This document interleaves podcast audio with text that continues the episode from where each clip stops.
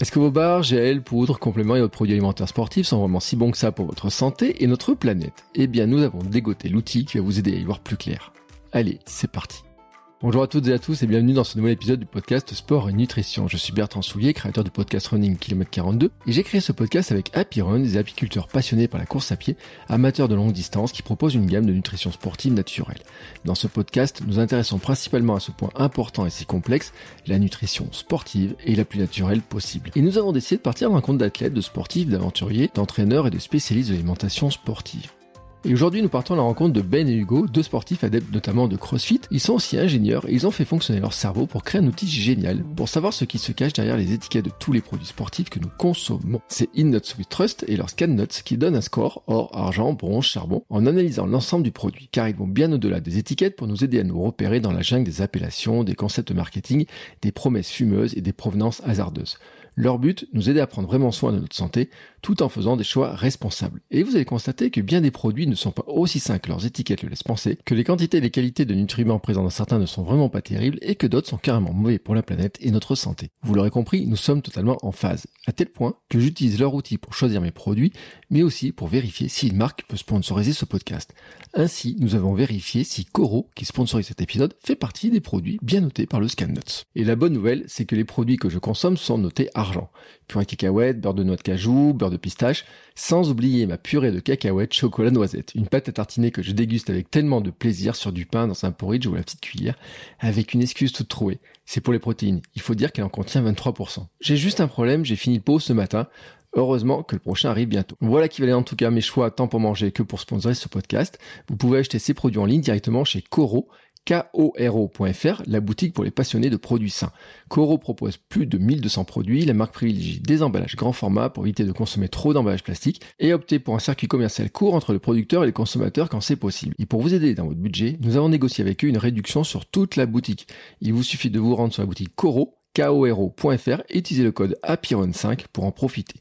Je remercie tout particulièrement Coro de soutenir ce podcast. Allez, c'est parti. Bonsoir messieurs. Bonsoir. Bonsoir. Comment allez-vous? Eh ben écoute, euh, plutôt pas mal. Merci beaucoup de nous accueillir dans ton super podcast aujourd'hui, enfin ce soir. Super aussi. Bon, de toute façon, on peut dire hein, les coulisses. On est le 2 juin.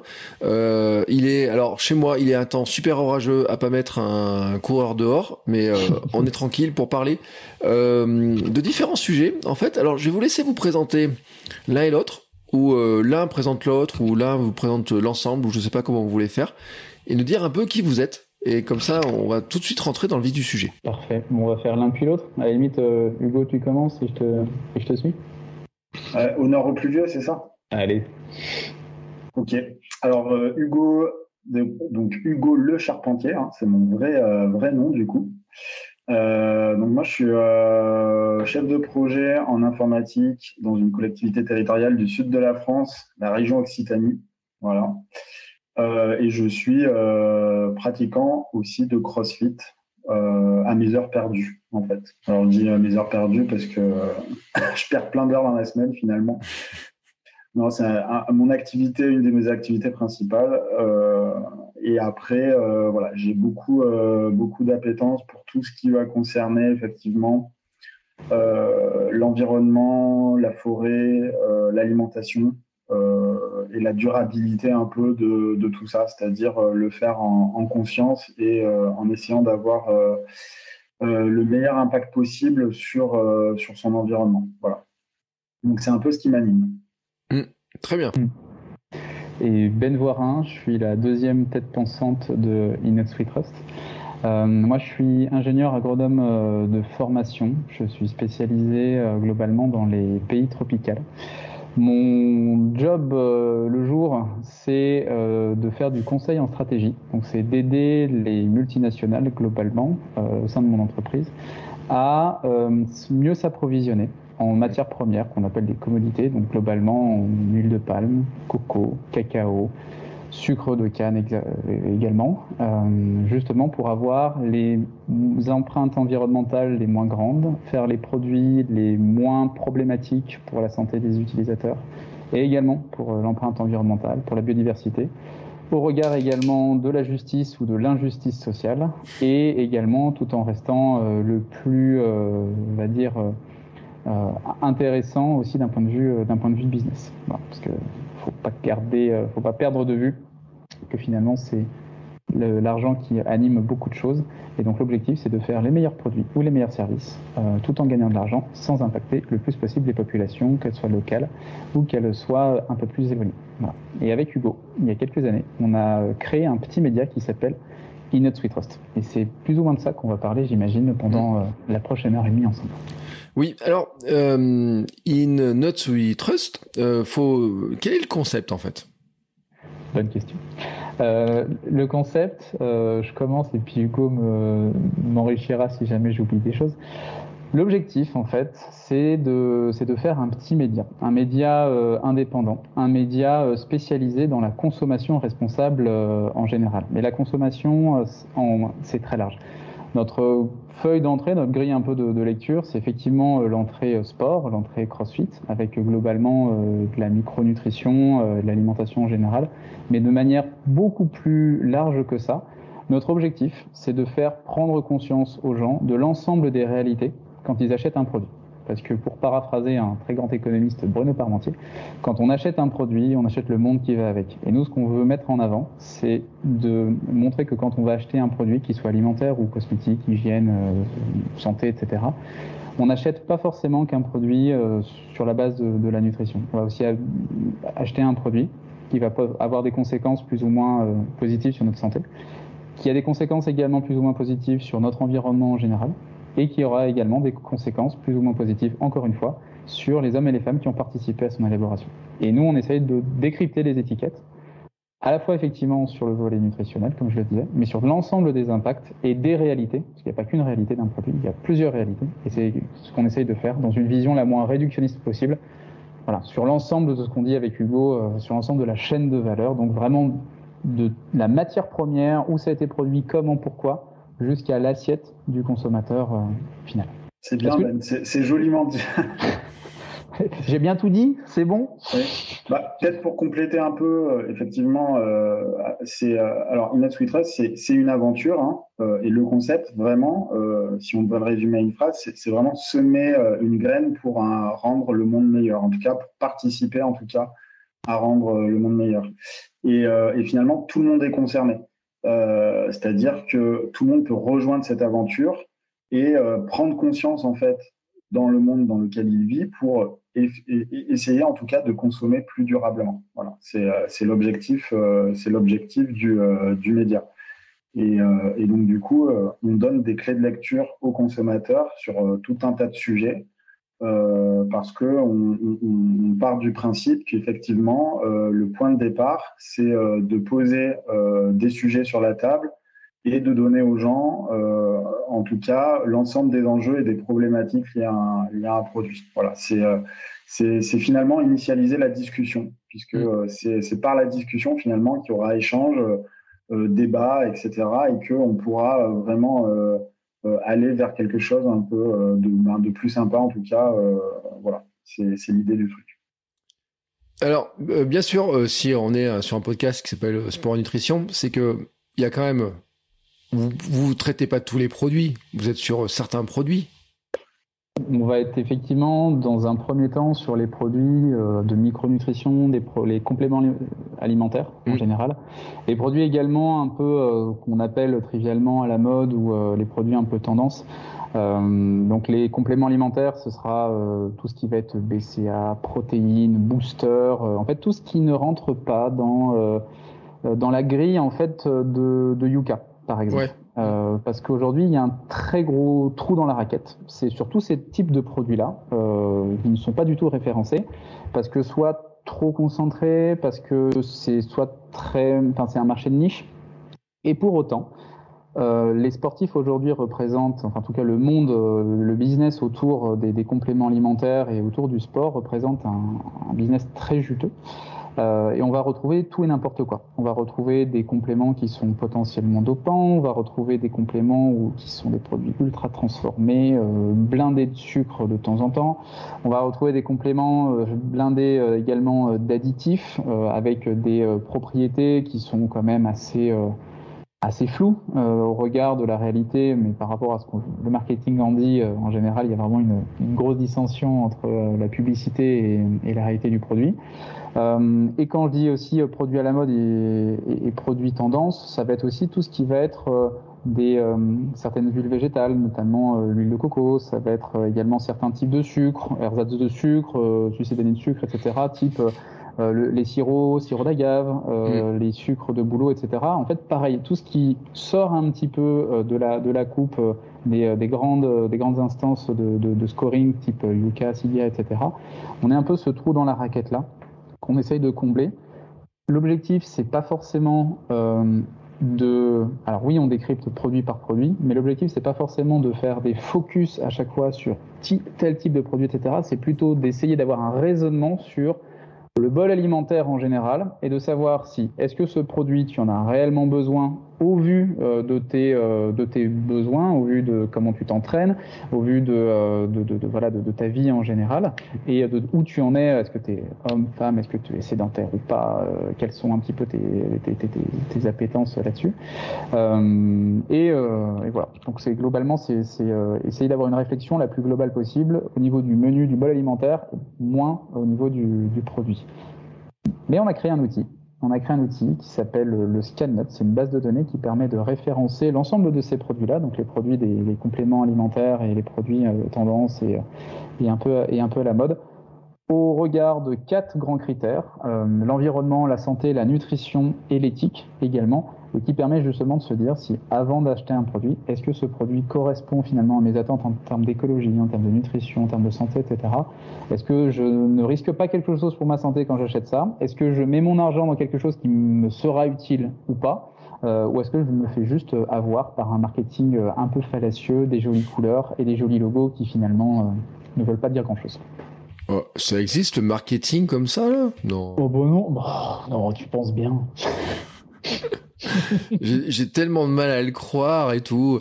Bon, après, euh, je viens de regarder le scan nuts par curiosité. Euh, je le dis aussi, vous avez testé des chips, par exemple? On teste aussi des chips. Euh, on, est, Parce qu'il y a des chips protéinés, tu vois. Exactement. il y a, il y a tout, tout, ce qui existe aujourd'hui, en fait, comme produit du quotidien existe également en, euh, en alternative euh, protéinée, hyper, euh, hyper protéinée. Et par exemple, pour les, pour les chips, on avait commencé à, notre, donc notre, notre bot a commencé à, on, lui a donné quelques exemples de chips protéinés d'une grande marque assez connue, et on voulait voir un peu la différence avec une chips classique d'une marque pareille de grande consommation.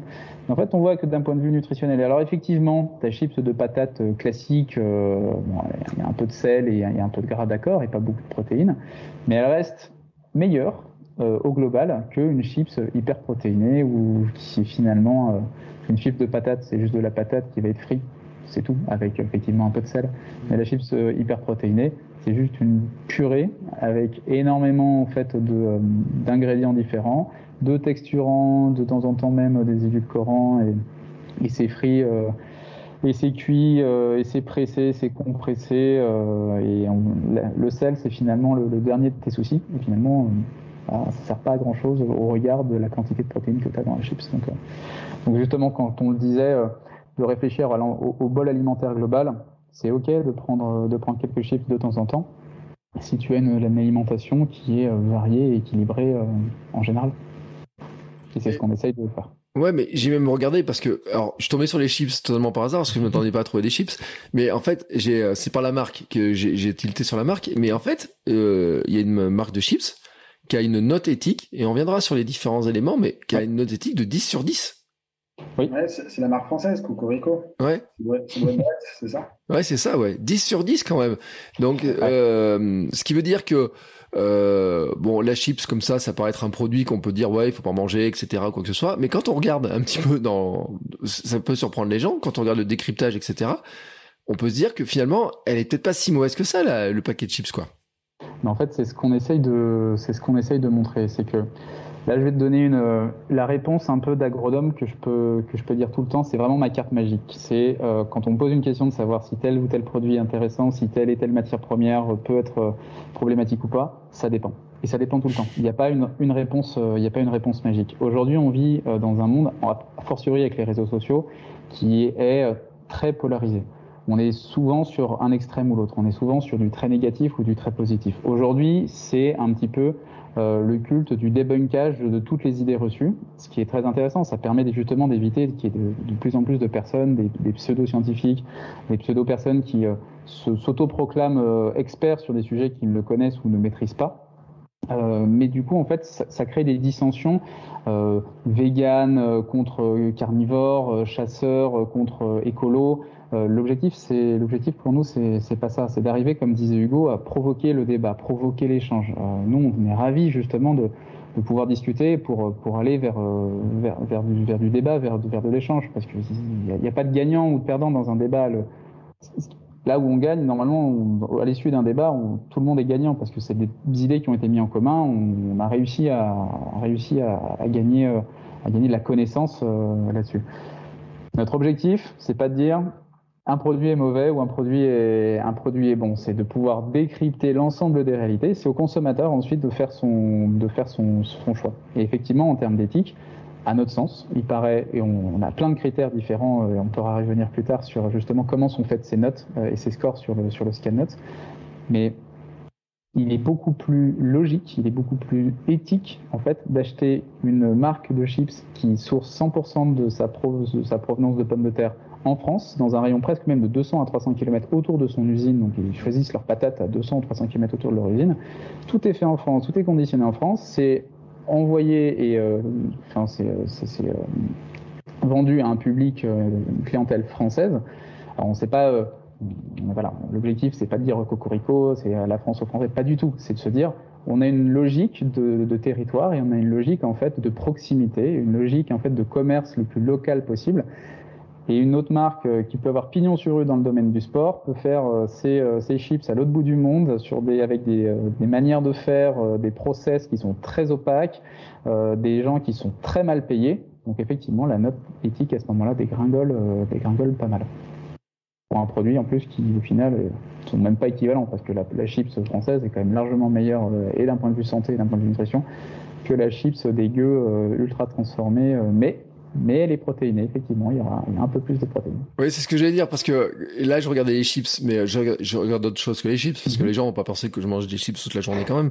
Euh, mais c'est vrai qu'il y a des chips avec 45 grammes, 45% de protéines quand même dedans, euh, mais qui ont des notes euh, catastrophiques. Et à côté de ça, on a des chips à 6, 6 grammes, 6% de protéines, qui finalement ont des super bonnes notes.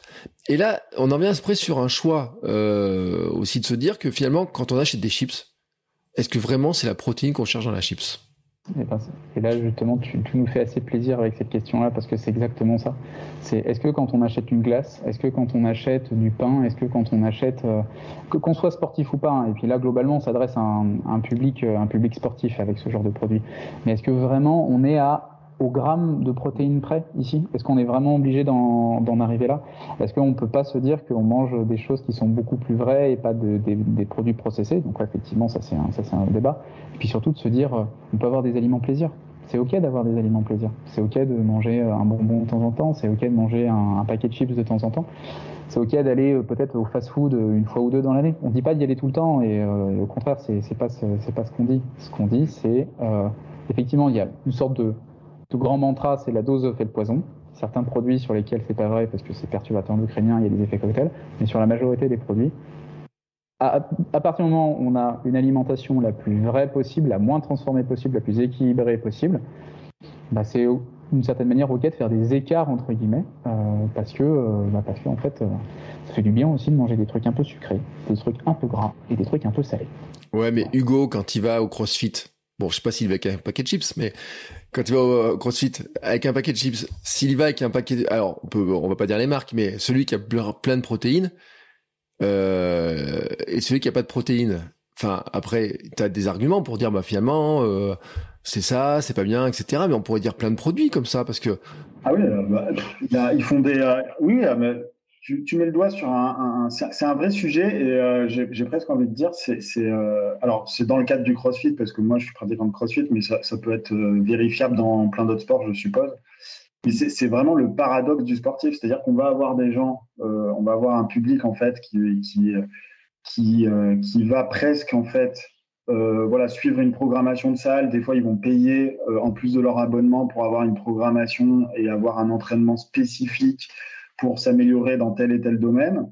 Euh, et à côté de ça, en fait, ils vont pas du tout, je sais pas, dans leur dans le conscient collectif, ils se disent, ben niveau nutrition, c'est ok. Alors, il y en a qui vont avoir un plan diète, mais ils se disent, voilà, niveau nutrition, c'est ok. Et du coup, euh, je fais, je fais pas, je fais pas, je fais pas trop d'efforts. Euh, je me dis que je mange bien euh, parce qu'en en fait, il y en a plein qui pensent bien manger en fait. Mm.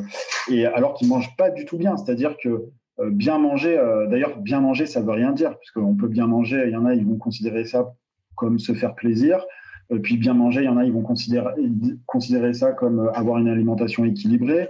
voilà, il y a, plein de définitions différentes, mais euh, au niveau euh, naturel, le bien manger, c'est pour être en bonne santé. Donc, effectivement, le paradoxe, c'est de se dire, à partir du moment où je fais euh, du crossfit, est-ce que j'ai un intérêt finalement à consommer des chips protéinés, sachant que dans tous les cas, je sais très bien que pour optimiser en tout cas mes phases de récupération suite à un entraînement, je vais devoir avoir une alimentation adaptée qui est à, minima équilibrée sur l'ensemble d'une semaine. et si, euh, si j'ai besoin d'apports supplémentaires, il va falloir que je me complémente, etc. Donc finalement, je ne vais pas en avoir besoin. Mais pour, pour autant, ces personnes-là, ce public-là, consomment quand même ce genre de choses. Mm. Euh, ça va être des chips protéinés, ça va être des glaces protéinées, parce que on a euh, toutes les glaces là, vous savez, les, les bon, Mars et Sarpar et tout, voilà, protéinées, plutôt Kinder Bueno protéinées, machin. Enfin, c'est incroyable. C'est non, mais c'est vraiment incroyable. mais les, les marques surfent sur ça. Euh, donc, euh, et les, gens, euh, les gens, je pense pas qu'ils se font avoir parce que ils, le savent. Enfin, ils le savent quand même intimement, je pense. Mais en tout cas, ils font pas d'efforts sur sur ce volet-là. et c'est là où c'est paradoxal parce que c'est des gens qui vont faire des efforts sur, sur pratiquement tout le reste, qui vont s'entraîner plusieurs fois par jour, etc. et ils vont pas le faire sur, sur ça.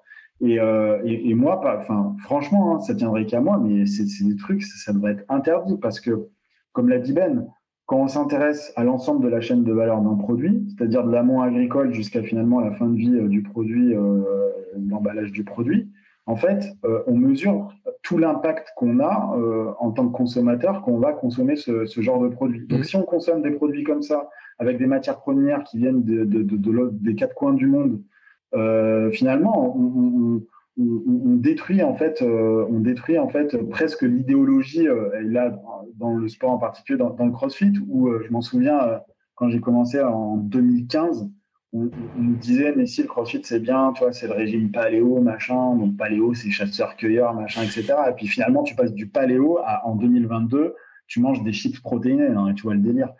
Donc tu vois, c'est vraiment un paradoxe en tant que tel. Mais nous, on est là pour aussi, euh, je pense que c'est une transition, c'est-à-dire que les gens, il faut aussi qu'ils prennent conscience que euh, acheter, manger, euh, ça reste un acte politique. Hein. Ben le disait, j'ai oublié le nom de, de l'économiste là, mais quand tu achètes un produit, oui, tu achètes le monde qui va avec, mais c'est exactement ça. C'est-à-dire que si on veut un monde meilleur, si on veut être en meilleure santé, euh, etc., bah, il faut aussi que ça se traduise euh, dans la consommation et dans l'alimentation. Mm. Et donc, ce genre de produit, clairement, euh, ça n'a rien à faire dans le cadre d'une alimentation équilibrée, en tout cas, pour en tout cas participer à améliorer sa santé. Mais bien sûr, c'est à décorréler du, de l'aliment plaisir. Mais l'aliment plaisir, c'est le vrai aliment. c'est-à-dire voilà une marque française qui choisit ses patates à 200 ou 300 km, procéder, euh, enfin, transparence sur l'ensemble de la chaîne de production, etc. Ça, ok. Mais on va pas acheter euh, une chips protéinée avec 60% de soja, donc on ne sait pas d'où il vient, euh, du lactosérum, du lait de vache, on ne sait pas d'où ça vient, etc., etc. Ça n'a pas de sens. Faut arrêter aussi de, d'essayer de, trouver des fois du sens dans des choses qui n'en ont pas le chips protéiné, euh, les gens vont se dire super, je vais prendre plus de muscles euh, inconsciemment, euh, ça n'a pas de sens. Mm. Voilà, mangez correctement derrière, voilà, complémentez-vous avec des vrais produits, des vrais compléments alimentaires. Et il y en a peu qui fonctionnent. Alors, voilà, donc et ça fera du bien à la planète, à sa santé et en plus à son porte-monnaie. Mais là, je viens de, je suis tombé sur un produit d'une marque qu'on voit sur les réseaux sociaux, les influenceurs qui distribuent des codes promo, etc. en pagaille.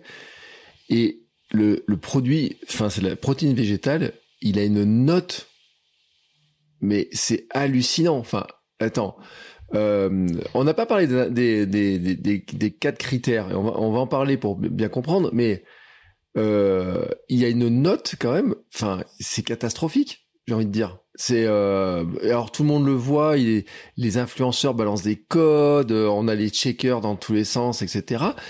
Euh, note environnementale 3 sur 10, note éthique 2 sur 10. Et alors, ce qui m'a le plus surpris, note sanitaire 5,3 sur 10 seulement. C'est-à-dire que mm. à la limite, le seul truc qui a l'air d'être à peu près euh, correct dans l'histoire, c'est euh, et encore j'en suis même pas sûr, c'est le dernier critère, euh, c'est la note nutritionnelle qui, où on dit ça correspond aux apports qui sont annoncés, mais alors tout le reste, finalement, euh, c'est de la cata quoi. Ah ben, encore une fois, tu mets le doigt sur euh, un de nos, sujets. Euh, quand on a commencé à élaborer notre algorithme avec l'ensemble des critères, euh, l'objectif c'était de n'avoir aucun trou dans la raquette. C'était vraiment de, de, prendre en compte l'ensemble des impacts d'un produit. Il y en a beaucoup. c'est pour ça qu'on les a résumés sous ces quatre grands, chapitres santé qu'on a décorrélé de la nutrition, parce qu'aujourd'hui santé et nutrition, on y reviendra, c'est des choses qui sont quand même assez, assez différentes et euh, injustement euh, corrélées l'une l'une avec l'autre, et euh, l'environnement et l'éthique. Et en fait, par rapport justement à ces, ces marques-là qui ont pignon sur rue, en particulier dans, dans le CrossFit ou même d'autres d'autres sports justement qui, qui sont très marketés, en particulier sur les réseaux, en fait, ces marques-là vont développer des produits juste avec l'angle nutritionnel. Donc elles vont comme on, se le disait, donc elles vont se dire, il nous faut des produits qui répondent aux attentes du consommateur. Le consommateur veut des protéines, il veut pas de gras et il veut pas de sucre. Voilà, ça c'est et ça c'est la partie nutritionnelle. Sauf que si tu mets pas de gras, il faut quand même un texturant qui permette justement de tenir ton, de tenir ton produit. Et ben, cet texturant, tu vas mettre des additifs, euh, des additifs en général artificiels. Il veut pas de sucre, ok, mais il faut quand même que ce soit goûtu. Donc qu'est-ce que tu vas faire? Tu vas mettre des arômes plus ou moins naturels. En général, c'est plus artificiel parce que ça coûte moins cher. Tu vas mettre également des édulcorants. Encore une fois, il y a quand même un Aujourd'hui, euh, c'est très nébuleux sur l'effet réel euh, sur la santé sur le long terme des, édulcorants, en particulier quand tu prends que des produits justement ultra transformés. Et ensuite, quid euh, de, euh, de l'impact nutritionnel? Comme disait Hugo, en général, dans ton shaker, dans ta barre de protéines ou dans tes chips, tu peux avoir des produits qui viennent de l'autre bout du monde. Et tu sais, alors déjà, il y a une problématique sur l'empreinte environnementale juste sur le transport. Euh, quand, ça vient très loin, bah, du coup, tu consommes beaucoup plus d'énergie pour, pour, amener ton, pour amener ton produit dans le, dans le lieu de, de production et de consommation. Mais c'est surtout après, tu sais pas du tout comment ça a été fait quels, ont été les pesticides qui ont été utilisés ou pas, quel est le travail du sol, comment ça a été fait, etc. En général, 80% de ton empreinte environnementale d'un produit, c'est l'amont agricole. Mais c'est même pas le, même pas le transport le, plus gros poste d'émission de gaz à effet de serre, c'est vraiment l'amont agricole. Donc c'est normal d'une certaine manière, enfin ça paraît logique, que des marques qui euh, ne, fassent pas trop attention à, leur, amont et leur approvisionnement aient des notes environnementales qui soient, qui soient catastrophiques. Et l'enfant pauvre un peu du, du, développement durable en général et de ces marques-là, c'est l'éthique. Et mal l'éthique, en fait, euh, on ne fait pas attention à qui travaille dans les champs, dans quelles conditions. On ne fait pas attention et on ne publie pas sur la transparence des procédés de transformation. Il n'y a aucune communication sur comment c'est fait réellement, pourquoi. Et en plus de ça, bah, comme on le disait tout à l'heure, malheureusement, le marketing n'est pas à la hauteur euh, de, de la réalité des produits. Ce qui fait que on arrive à des produits qui ont effectivement pignon sur eux sur les réseaux sociaux, qui ont énormément d'argent à investir dans le marketing et qui devraient mieux, au lieu d'envoyer des codes promo, travailler réellement sur la qualité réelle de leurs matières premières et de leurs produits finis. Et nous, à côté de ça, quand on regarde un petit peu euh, les notes qui sont issues de l'algorithme, bah avec Hugo, euh, euh, on déchante assez.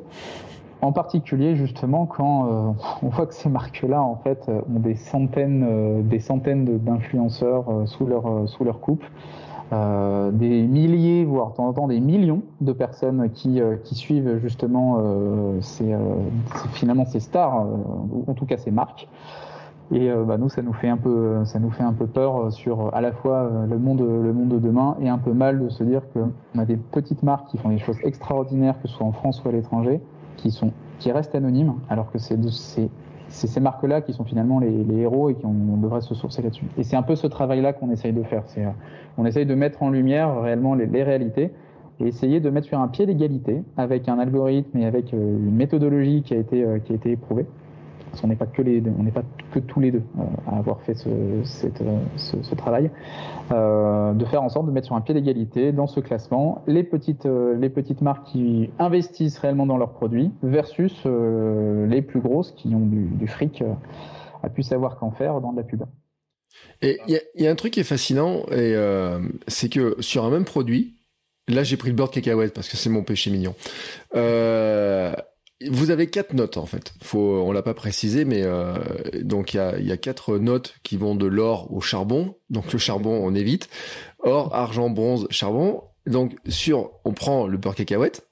Ouais. Sur l'ensemble du beurre cacahuète, il y en a qui sont bien charbonnés. Ouais. Il y en a et après on a toutes les échelles et on arrive à avoir une euh, noisette d'or, j'ai envie de dire. Donc il y en a un, mais après il y en a quand même pas mal en argent, j'ai trouvé dans, l'histoire. Et puis on a quand même beaucoup qui sont vraiment avec des notes dégueulasses, y compris d'ailleurs des produits faits dans des marques d'influenceurs. Et là, on est même plus dans la marque qui est représentée par un influenceur, mais carrément qui est au nom de l'influenceur dans un dans, dans, le truc où là vraiment ça doit être la pire note de toutes peut-être d'après ce que je vois. En tout cas elle fait partie des, des pires des pires notes de tout. Et c'est vrai que ce qui est intéressant c'est que bon moi il y a des marques que je connais il y a des marques que je connais pas. Il y en a certaines que je consomme etc et je vois euh, effectivement un petit peu un petit peu les choses. Mais c'est à dire que le choix est possible. C'est à dire que moi qui adore le beurre cacahuète votre score, il dit pas euh, non, faut que tu annules le beurre cacahuète de ton alimentation parce que tu euh, c'est terrible pour tout, etc. En fait, non. Il y a un produit qui est, en qui est or, il y en a qui sont en argent, etc. Donc, parmi certains produits, je peux me dire, je ne m'en priverai pas. Je peux aller chercher certains produits et je vais quand même pouvoir manger. Exactement. Et c'est un peu, euh, c'est un peu l'objectif d'avoir un, d'avoir un score et on a essayé de le faire le plus euh, intuitif possible. Avant, on avait, on avait des notes et cette nouvelle version qu'on a mis euh, à jour il y, a, il y, a, quelques mois maintenant de ce scan notes, euh, c'est effectivement avec un système euh, tricouleur or, argent, bronze que tout le monde connaît bien. ça reste les, les, médailles en général du sport. Et la noce de charbon, effectivement, en général, c'est que le produit n'a pas la moyenne dans, dans la catégorie dans la catégorie.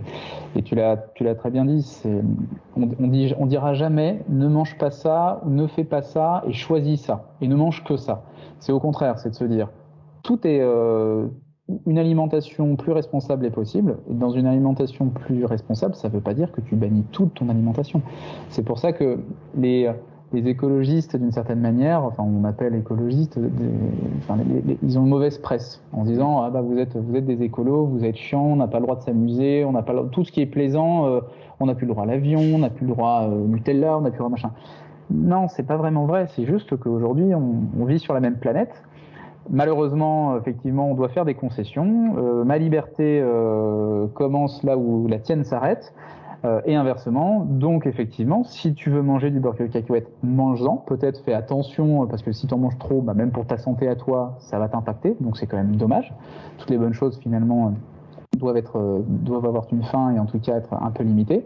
Et on essaye de donner, le, de donner justement, euh, comme disait Hugo, des clés de lecture pour savoir surtout euh, vers quelle marque t'orienter et surtout pourquoi. Et par rapport au beurre de cacahuète, il y a des très grandes disparités parce que tu peux appeler beurre de cacahuète aujourd'hui d'un point de vue allégation marketing euh, un produit où tu n'as pas que de la cacahuète. Malheureusement, tu vas avoir d'autres huiles, euh, des huiles végétales, euh, tu peux avoir de l'huile de palme à l'intérieur, de l'huile de coco, de l'huile de colza par exemple, et tu auras un peu de cacahuète effectivement. Et en plus de ça, derrière, on peut te rajouter du sucre, on peut te rajouter des textures, on peut te rajouter énormément de choses, qui fait qu'à la fin, tu as un produit qui est finalement assez éloigné mm. d'un beurre de cacahuète pur.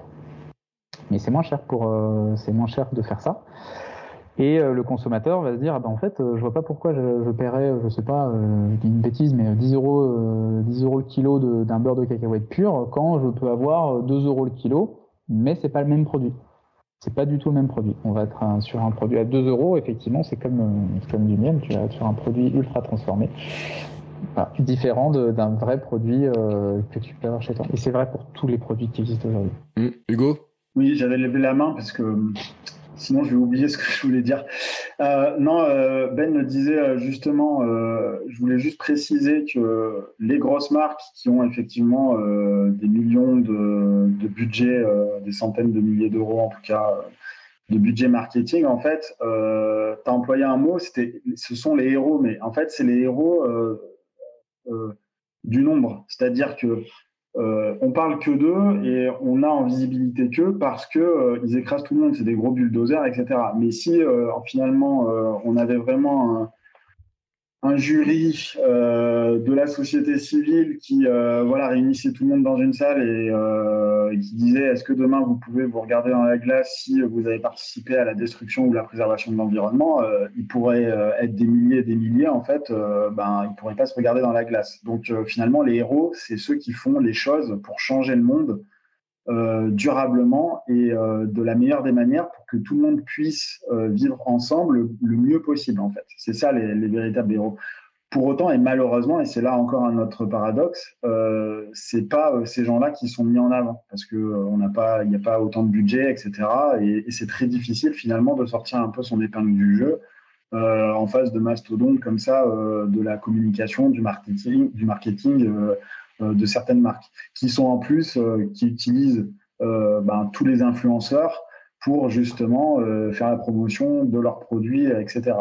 nous, on l'a vécu, c'est-à-dire que si on montre du doigt, on pointe du doigt un produit en disant attention, c'est peut-être pas top, et si on alerte en fait des influenceurs, ils s'en foutent. Ils s'en foutent parce que déjà d'une part, ça les intéresse pas, euh, c'est leur business, etc.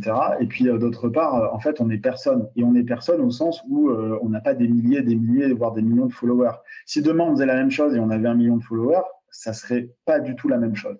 Parce que derrière, on aurait une, une communauté avec des alertes dans tous les sens, etc. Ils seraient obligés de nous écouter. Mmh. Pour autant, même si on fait les choses bien, aujourd'hui, on n'a pas cet impact. Mais ça ne veut pas dire qu'on n'essaye pas, en tout cas, euh, de, faire les choses correctement et en tout cas de se créer euh, une communauté pour inciter les gens finalement à faire euh, pareil. Parce que un jour, il faudra rendre des comptes. C'est-à-dire, il faudra rendre des comptes juste par rapport à soi, à sa propre conscience. Voilà, est-ce que finalement j'ai œuvré pour le bien commun, c'est-à-dire pour l'intérêt général, ou est-ce que j'en ai finalement j'en ai rien eu à cirer et puis j'ai fait comme voilà, il y en a, ils disent je veux profiter, euh, je veux faire tous les pays du monde, euh, tout cramer, etc., euh, consommer n'importe comment et tout. Mais voilà, le problème, c'est que comme disait Ben, le dénominateur commun à tout ça, c'est la planète Terre. On est tous dessus. Donc moi, je suis désolé, mais j'ai pas envie d'être tributaire du fait du, du, je m'en foutisme en fait de, de certaines personnes. C'est ça aussi qu'il faut comprendre, c'est que si on avait une planète chacun, ben voilà, finalement tout le monde fait ce qu'il veut sur sa propre planète, mais c'est pas le cas. Donc euh, nous, on a un devoir, enfin en tout cas chaque citoyen a un devoir, c'est celui d'essayer de faire le, mieux possible les choses. Et, euh, euh, et, en tout cas, on avait écrit un, article sur ce sujet, sur le sportif responsable. Vraiment, hein, les sportifs, ils ont un devoir de responsabilité par rapport à ça, sachant qu'aujourd'hui, à l'heure actuelle, il y a des enjeux, il y a des problématiques qui sont identifiées.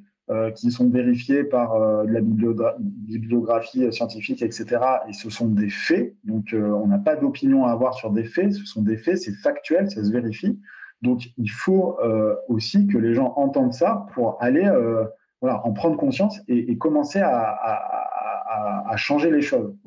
Et, malheureusement, il y a très peu de, de sportifs responsables parce qu'ils refusent le débat et on n'a pas la possibilité, justement, pour autant, euh, en plus, le débat, la critique, voilà, il y, a des gens qui vont dire oui, mais vous, vous critiquez, etc. Mais en fait, les gens, ce qu'ils oublient aussi, c'est que la critique, elle peut être positive. Et il y a tout le temps des critiques positives. C'est juste qu'il faut se mettre autour d'une table, commencer à discuter et le faire intelligemment. Voilà. Euh, et ça, c'est vraiment une précision euh, que je voulais apporter parce que aussi, c'est important que les auditeurs comprennent que à sa propre échelle, on est en capacité de faire changer des choses lancement des petites graines comme ça un peu partout que finalement euh, on, arrivera à, initier, en tout cas initialiser euh, vraiment euh, un monde meilleur. Mais après, après, il y a quand même des produits euh, qui, euh, enfin, j'ai envie de dire, là, je, suis en train de, je regarde des catégories de repas et tu vois, enfin, je vais, je vais, euh, je vais dire, bon, je vais me, il y a un truc que j'ai fait, j'ai fait de la pub pour certaines marques parce que je trouvais que le produit était pratique et je peux le dire, hein, c'est les bars repas, les trucs type feed et compagnie là, les bars, les, les boissons en bouteille, etc. Je, je viens de regarder la note. c'est, ça sent le brûler quand même. Hein. C'est vraiment charbonné, charbonné. Mais en fait, euh, c'est-à-dire que moi, ces marques-là, par exemple, elles m'avaient démarché. Euh, il y en a une, elle m'a démarché, m'a dit est-ce que vous voulez pas essayer le truc? Elle m'envoie euh, un, lot avec je sais pas combien de trucs, je teste. Le pire, c'est que j'ai trouvé ça super efficace. Par rapport à mon besoin à moi, j'avais trouvé ça super efficace. Mais maintenant, quand je regarde le truc, je me dis, bon, la prochaine fois qu'une marque comme ça me contacte, ben si je veux avoir finalement et notre notre position qu'on a un petit peu aussi sur le podcast, c'est-à-dire comment on fait pour une nutrition naturelle, sportive, faire attention à notre environnement, etc. Je peux me dire bon maintenant je vais aller vérifier chez vous, je regarde un petit peu le truc, je me dis waouh ce truc là quand même c'est vraiment euh, merdique et euh, je vais pas me faire un ami parce qu'en plus euh, y a des on peut parler de feed pour les bars repas mais feed le patron est passé sur M6 etc il est très visible etc donc en plus il rajoute des il rajoute des cases mais enfin ces, ces produits-là, là par contre, il n'y en a pas en or, hein, dans les bars repas, les boissons en bouteille, etc. C'est vraiment de l'ultra transformation, etc. On est vraiment dans euh, l'industrie, on découpe tout en petits morceaux et on, est, on recompose ça avec un peu d'eau, quoi. Exactement ça. Et en fait, euh, il y a plusieurs, euh, plusieurs idées. Il y a la starification des influenceurs. et puis effectivement, le patron de feed, on peut le considérer un peu, un peu comme ça aujourd'hui, comme d'autres, d'autres quand Hugo disait euh, sportif, euh, effectivement, c'est plutôt les, influenceurs sportifs qui utilisent le sport comme, euh, comme média, qui finalement sont, sont peut-être ils font peut-être un peu de sport, mais en tout cas, ils ne cherchent pas la performance, mais plutôt de vendre leur, vendre leur image pour faire des produits. Et c'est hyper, hyper dommageable parce que se servent de leur image, qui est une image de temps en temps très positive, parce que de temps en temps, c'est des milliers, voire des millions de personnes qui arrivent à bouger grâce à eux. Ça, ça il faut le, faut le, reconnaître quand même. Enfin, pendant le premier confinement, il y avait une très grande influenceuse euh, sportive qui arrivait à faire des lives avec des, dizaines de milliers de personnes en mmh. direct qui faisaient du sport. Enfin, je veux dire, c'est. Euh, bah, Simula, par exemple. Ah, voilà. Et Mais ces produits sont dedans en plus. Hein, sont, Ces produits sont dedans. Ouais. Mais j'ai regardé la note, elle est. Euh... Ouais. dire c'est meilleur que l'autre qui euh, qui, qui, qui, qui, qui, qui, qui, est in shape, mais euh, c'est pas si terrible que ça non plus, quoi. Ah bah si maintenant on peut dire les marques, et eh ben c'est parti, ne nous privons plus. Alors, InShape.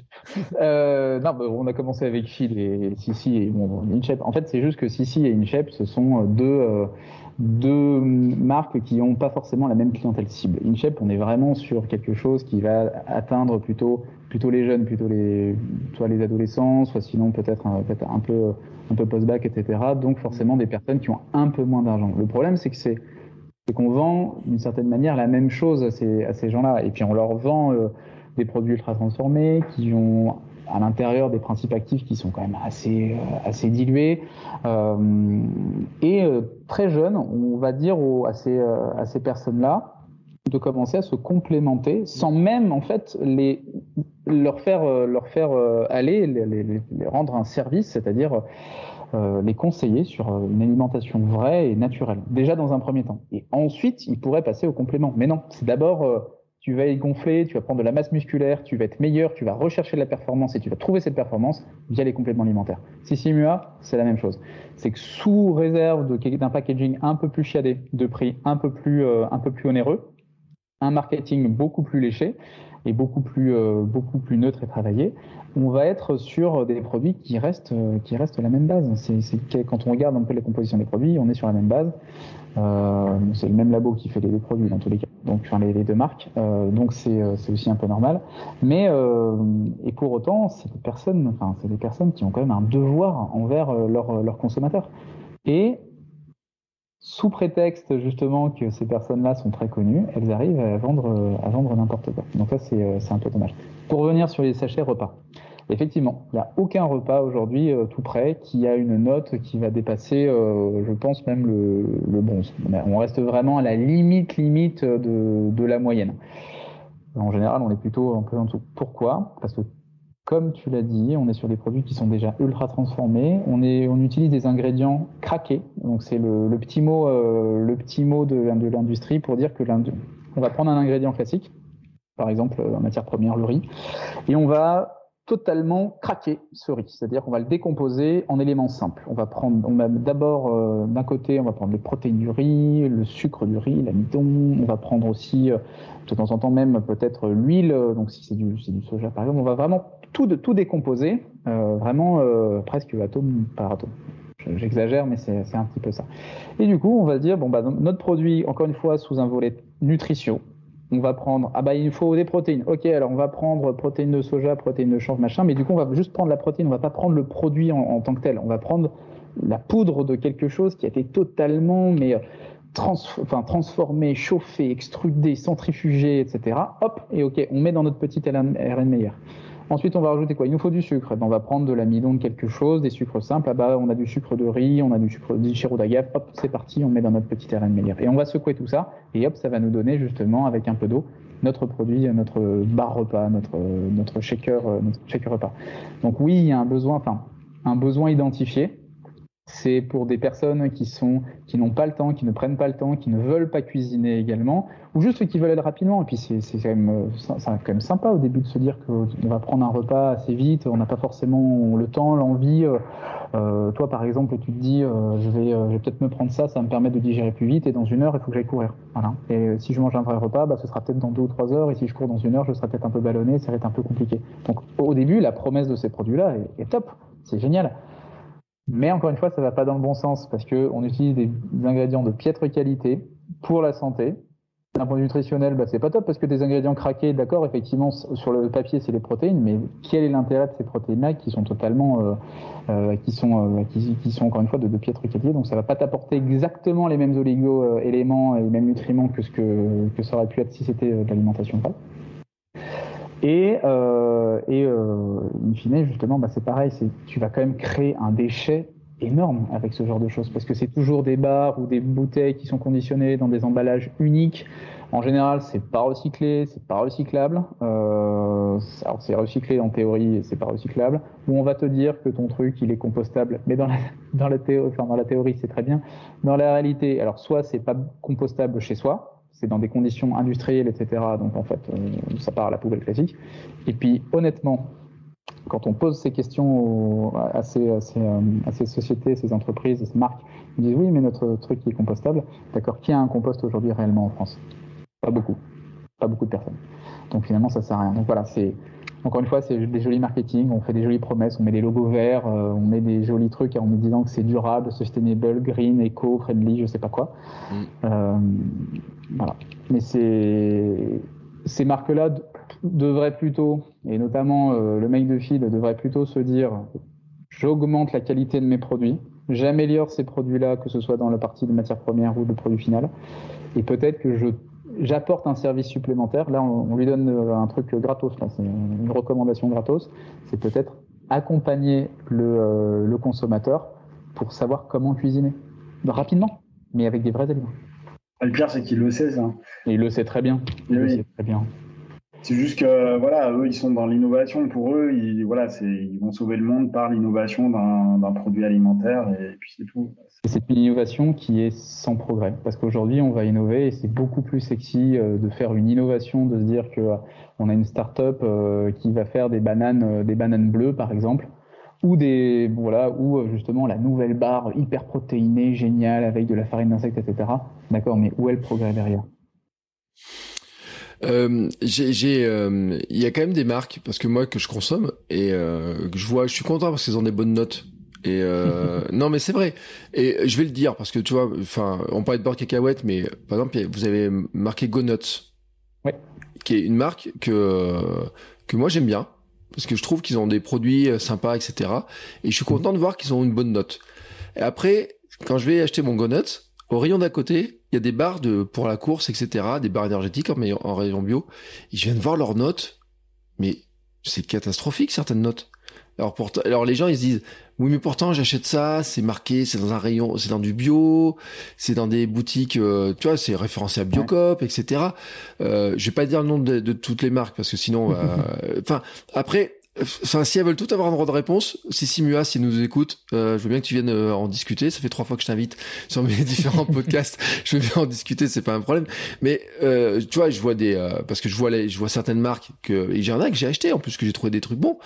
Mais je me dis quand même, enfin, c'est que tous les produits de la marque, il y en a aucun qui sort du lot, quoi. Enfin, ils sont tous, tous, tous mauvais. C'est-à-dire que c'est aussi une politique de marque de dire on, on met pas le, les moyens pour euh, améliorer. Parce qu'on pourrait dire, on a des produits, je sais pas, on pourrait dire le produit forcément il va traverser le monde parce que tel ou tel ingrédient il, a un gros impact dans, du fait qu'ils doivent traverser le monde. Mais là, c'est même pas le cas. C'est-à-dire que quel que soit le produit, ils sont systématiquement mauvais, quoi. Mmh.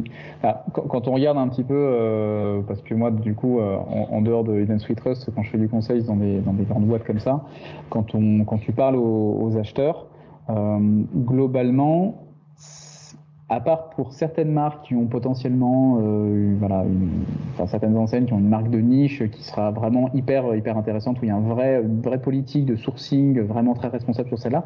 En général, ils ne savent pas d'où ça vient. Ils achètent à des fournisseurs d'ingrédients. Donc mm. c'est euh, n'importe quelle marque qui va se dire, en fait, je veux, moi ce que je veux, c'est quoi? Je fais, c'est mon labo de recherche et développement, de recherche développement, pardon, qui va me dire, bah, en fait, on a fait une nouvelle, recette. Dedans, on a mis du soja, du chanvre, du chocolat, du, du cacao, du coco, du machin, du truc chouette. On a fait ce truc-là. On donne le bébé euh, maintenant au service achat. Démerdez-vous pour nous trouver euh, les tonnages qu'il nous faut pour faire euh, cette petite barre-là, mais sous, sous 1000, 2000, 10 000 exemplaires. Voilà.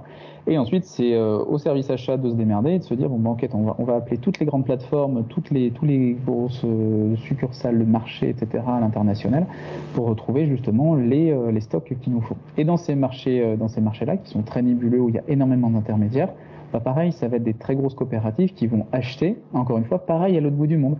Donc le soja, en fait, euh, si tu ne sais pas exactement d'où ça vient, euh, ce sera un soja brésilien qui sera mis dans le même silo qu'un soja, euh, qu'un soja chinois ou qu'un soja états-unien. De la même manière que pour, je ne sais pas, ton chanvre, ben, peut-être que ce sera du chanvre français, peut-être que ce sera du chanvre qui viendra de l'Union européenne, peut-être que ce sera ailleurs. C'est pour ça que, dans, en général, quand tu regardes un peu les étiquettes, sur certains produits, tu vas marquer UE hors UE. Euh, soit c'est parce que euh, effectivement, bon bah quand du, as du cacao, ce sera sûr que c'est hors lieu. Donc forcément, faut pas être bête. De temps en temps, euh, c'est normal qu'il y ait des choses qui viennent d'un peu loin. Mais de temps en temps aussi, c'est qu'ils n'en savent absolument rien. Parce que euh, parce qu'ils achètent à des gens qui ne savent non plus absolument rien. Et c'est une stratégie, une envie de marque en fait de se dire je m'en fous de savoir d'où ça vient. Ce que je veux, c'est faire un joli produit, un joli marketing et de répondre aux besoins et aux attentes de mon client mon client, qu'est-ce qu'il veut? Il veut faire des trails. Longtemps, il ne veut pas être dérangé au niveau de son estomac, il veut pouvoir avoir de la protéine, euh, il veut pouvoir soulever très lourd, soit pendant très longtemps, soit pendant un instant donné, je dois lui apporter ce dont il a besoin, enfin ce dont il a envie. Pas forcément ce dont il a besoin. Ça, c'est deux choses, deux choses différentes. Et effectivement, quand tu regardes certaines barres, euh, certaines barres, nous-mêmes avec Hugo, hein, on est consommateurs de temps en temps de certains de, certains de ces produits-là et euh, eh ben, quand on fait les quand on fait les notes et quand on arrive justement quand on fait les extracts des notes, on euh, même pour nous, même pour nous, c'est difficile hein, parce qu'on se dit. Euh, fais chier, euh, fais chier, putain de bordel de merde. Voilà, je dis des gros mots. C'est chiant de, c'est chiant de se dire qu'en fait le, le, produit nous intéressait, était pas trop mal au goût, mais finalement une note dégueulasse parce que en fait on ne sait pas comment c'est fait, d'où ça vient il y a beau avoir peu d'ingrédients, tendance à la qualité des ingrédients qui sont pas top. Et d'une certaine manière, et ça chez chacun, on voit midi à sa porte là-dessus, mais moi aujourd'hui, je ne peux plus me regarder dans la glace en me disant je participe à un monde dans lequel je vais effectivement, pour mon plaisir personnel, prendre une barre qui euh, a fait travailler euh, des femmes euh, en étant très mal payées qui se sont cramés les mains à cause de l'acide euh, de, la noix de cajou, par exemple en Inde, que cette noix de cajou a traversé la moitié du globe, que mon acte d'achat va finalement impacter euh, des gens parce que à cause de ça, bah, ça va polluer et donc du coup c'est d'autres personnes, euh, que ce soit des personnes qui vivent aujourd'hui ou les générations plus tard comme ça. Je me dis en fait aujourd'hui avec Hugo, avec nos tafs respectifs et avec justement les moyens de communication et les moyens de connaissance qu'on a aujourd'hui, ce n'est plus possible, c'est pas le monde dans lequel je veux vivre aujourd'hui. Je veux avoir le moins d'impact négatif aujourd'hui sur, euh, sur mon prochain, sur la planète et puis sur, sur, la consommation. Et voilà. Et encore une fois, je peux acheter une barre euh, de temps en temps, une fois de temps en temps, qui sera, qui sera notre, notre de charbon. On ne dit pas de jamais en prendre. Ouais, de toute façon, euh, sur les bars. oui, bah, à partir du moment où c'est, encore une fois, un emballage individuel et en général, en plus, c'est du multicouche, euh, donc c'est en général, tu vas avoir un, truc d'aluminium et quelques feuilles de quelques feuilles de plastique. C'est pas recyclé, c'est pas recyclable. Donc en fait, euh, de fait, en note environnementale, ce sera toujours assez bas pour les pour les bars euh, pour les bars individuels. Mm. Ouais, parce qu'il y en a en plus, j'ai trouvé qu'elles étaient super bonnes, elles avaient des super bons petits goûts et tout. Euh... non, mais c'est vrai. Et puis en plus, euh, je peux te dire parce qu'il y en a que je vois au supermarché où des fois euh, j'en achète une en me disant ouais, mais elle est pas mal en équilibre, etc. et tout. C'est vrai que et c'est le c'est ça qui est intéressant en fait, c'est que c'est confirmé sur le plan nutritionnel, elle est pas si mal que ça.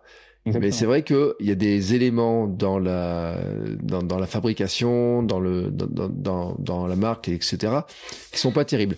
Alors, ça me fait penser d'ailleurs qu'on n'a pas vraiment dit euh, comment vous vous faisiez les calculs et les quatre grands critères en fait qui permettent de déterminer. Alors, sans aller dans le détail, parce que quand on va sur le site, c'est extrêmement bien fait. Et euh, sur, quand on prend une fiche, on voit très bien euh, tous les éléments, etc. C'est vraiment très bien fait. Mais finalement, comment vous allez, comment vous faites pour analyser et comment, mhm. comment vous classez les informations et comment vous les trouvez, ces informations? Eh ben, c'était un, un, très gros travail. Au début, avec Hugo, on se demandait justement, euh, au-delà des infographies, au-delà de petites vidéos, au-delà d'articles, comment justement arriver à sensibiliser sur des produits où il y avait assez peu de, assez peu de bibliographie scientifique, à part justement sur des ingrédients en général. Euh, L'objectif, encore une fois, c'était d'arriver à adresser l'ensemble des enjeux, l'ensemble des risques sur toute la chaîne de valeur, de l'amont jusqu'à l'aval. Donc vraiment du, du, champ jusqu'à l'assiette. On s'est dit, euh, donc d'un point de vue nutritionnel, c'est assez basique, simple. Mm. Euh, c'est on va on a demandé justement à euh, nos connaissances qui sont médecins ou euh, diététiciens, diététiciennes, justement pour adresser le profil type euh, qui est intéressant d'avoir. Donc la quantité de protéines qui est intéressante d'avoir, le fibre, sel, etc., etc., le facteur de satiété, la, charge glycémique en général. Et ça nous a permis, avec une dizaine, une dizaine d'indicateurs, de forger justement cette note, cette note nutritionnelle. Sur la partie santé maintenant on a fait le même travail. On a fait un travail, un très gros travail de bibliographie. Avec Hugo, on, lit énormément d'articles scientifiques, déjà de par nos boulots euh, respectifs, parce que Inot Trust, c'est vraiment un projet euh, bénévole. On gagne pas d'argent avec ça. L'objectif, c'est vraiment d'avoir euh, voilà, on fait, notre part. Certains font des, vidéos pour sensibiliser sur ou juste aider des tutos de mécanique. Nous, on fait une certaine manière des tutos sur l'alimentation la consommation responsable en général. Donc sur cette note sanitaire, on a vu un peu l'ensemble des grandes problématiques euh, qui peuvent euh, qui peuvent euh, arriver, donc des problèmes neurologiques, des problèmes de cancer, de mutagénécité, des problèmes de diabète, des problèmes de risque cardiovasculaire, etc., qui peuvent être plus ou moins induits, soit directement par des ingrédients ou des produits, ou sinon par des éléments de certains, donc des additifs ou de certaines substances. Donc et, ça nous a forgé justement cette note, euh, sanitaire. Environnement et éthique, c'est un peu la même chose. Après, c'est notre travail aussi, et de, notre, vrai boulot et nos, formations respectives. Euh, on arrive justement à se dire, bon, bah, pour la note environnementale, on prend l'empreinte carbone, bien entendu, l'origine euh, de la matière première, la portion, est-ce que savoir si les emballages sont recyclables ou pas, est-ce qu'il y a un label ou pas, est-ce que c'est un vrai label ou est-ce que c'est un label un peu sorti d'un chapeau magique, c'est green label machin, bon, c'est un truc euh, qui a, qui a pas beaucoup de sens. Et l'impact éthique ou social, voilà, c'est un peu, c'est un peu les deux, c'est de se dire, euh, ok, quel, va être l'impact sur les populations locales? Et, euh, pareil, on a une, un peu moins d'une dizaine d'indicateurs qui nous permettent de se dire, est-ce que le produit a été fait en consensus avec les populations locales? Est-ce qu'il y a eu de l'expropriation potentielle des populations locales sur le, lieu de production? Est-ce qu'il y a une vraie transparence sur les procédés de transformation? Est-ce que euh, les produits, euh, les, additifs qui sont utilisés, est-ce que les, ingrédients qui sont utilisés sont potentiellement, aux yeux des réglementations, aux yeux des ONG ou des associations de consommateurs, problématiques Voilà. Et pour répondre sur savoir euh, d'où viennent les informations, En gros, c'est un petit bot qui va, va analyser en fait le, produit. donc c'est notre algo qui va, tourner. On rentre, on rentre tout ce qui va être bah, du coup les informations qu'on peut trouver sur le, site internet les allégations marketing, les allégations nutritionnelles, les ingrédients. Euh, hop, on va avoir la note euh, sanitaire et la note, euh, la note nutritionnelle. Et ensuite, sur le site, notre bot va chercher justement la note environnementale et la partie, la partie éthique.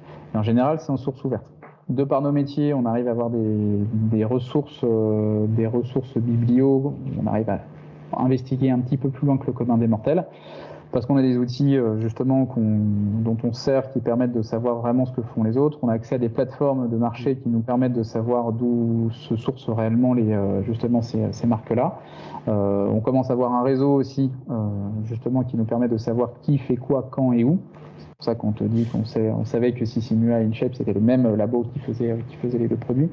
Euh, après, c'est des informations qui sont honnêtement qui sont pas cachées. Hein. C'est euh, quand tu regardes un petit peu les mentions légales, quand tu t'intéresses un petit peu, tu vois, tu vois très bien. C'est juste que c'est le commandé mortel encore une fois et ne le sait pas et surtout n'en a rien à rien à foutre quoi. Donc parce que c'est il s'en fout. Euh, et puis c'est vrai qu'il a, il y a pas tort. Non, mais il s'en rend pas compte parce que. Non, il s'en rend pas compte. Moi, je suis peut-être le euh, seul à me demander pourquoi euh, cinq marques ont les mêmes carrés de chocolat avec le même dessin dessus. Et c'est juste que c'est la même usine qui les fabrique. Mais ça, c'est, juste mon truc en me disant, mais pourquoi les, tous mes carrés de chocolat de telle ou telle marque ils sont exactement identiques alors qu'il y en a un qui vaut trois fois plus cher que l'autre.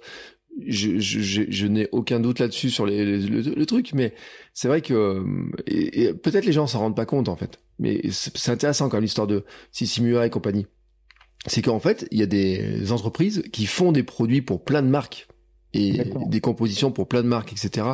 Ceux qui sont un peu dans le marketing, qui ont lu euh, Tim Ferriss, la semaine de 4 heures, savent que c'était comme ça aussi que lui a fait son business aussi, et que ça mhm. existe de partout, et que on trouve vraiment, et que on peut aller voir une entreprise en disant, je veux faire une, un tel produit, il me faut ça, ça, ça, ça et ça, et ils vont faire le cahier des charges, et faire le produit, il n'y a plus qu'à mettre l'étiquette dessus. Hein, pour ceux qui s'en rendent pas, qui, le voient pas. Donc c'est, ça fait partie aussi de du, business de, ça en fait, hein, tout simplement, et que effectivement quand le dire le commanditaire il va commander son produit, bah il va aussi mettre un critère en disant par rapport au prix auquel il va le vendre, la marge qu'il veut faire, etc. Et qu'à la limite euh, ça va aussi impacter beaucoup là-dedans quoi. Exactement. Et Hugo, je te laisse du coup rebondir. Ouais, c'était euh, sur, sur, euh, sur la méthodologie qu'a très bien décrit Ben. Euh, je voulais juste rajouter que la méthodologie qu'on a qu'on a qu'on utilise, qu'on a créée aussi, qu'on a agencée, elle est ouverte. C'est-à-dire qu'il y a aussi des gens, je mets des gens dans une espèce de panier global, hein, professionnel ou pas, qui vont dire oui, voilà, bon eux ils ont encore créé un outil, machin, etc. Euh, ils ont mis ce qu'ils veulent dedans. Euh, ben non, en fait. C'est-à-dire que notre méthodologie, elle est ouverte. On a un article dédié euh, sur le site qui explique pas à pas comment on a fait, pourquoi on l'a fait. Effectivement, après, il y a des pondérations parce qu'il y a des risques qui sont plus importants. quand on a une substance qui est cancérigène avérée, si tu veux, c'est sûr que ça va ça va avoir plus d'impact que un taux d'acide gras euh, saturé qui est un peu trop, euh, trop important. On ne va pas mettre le même degré de note. Mm.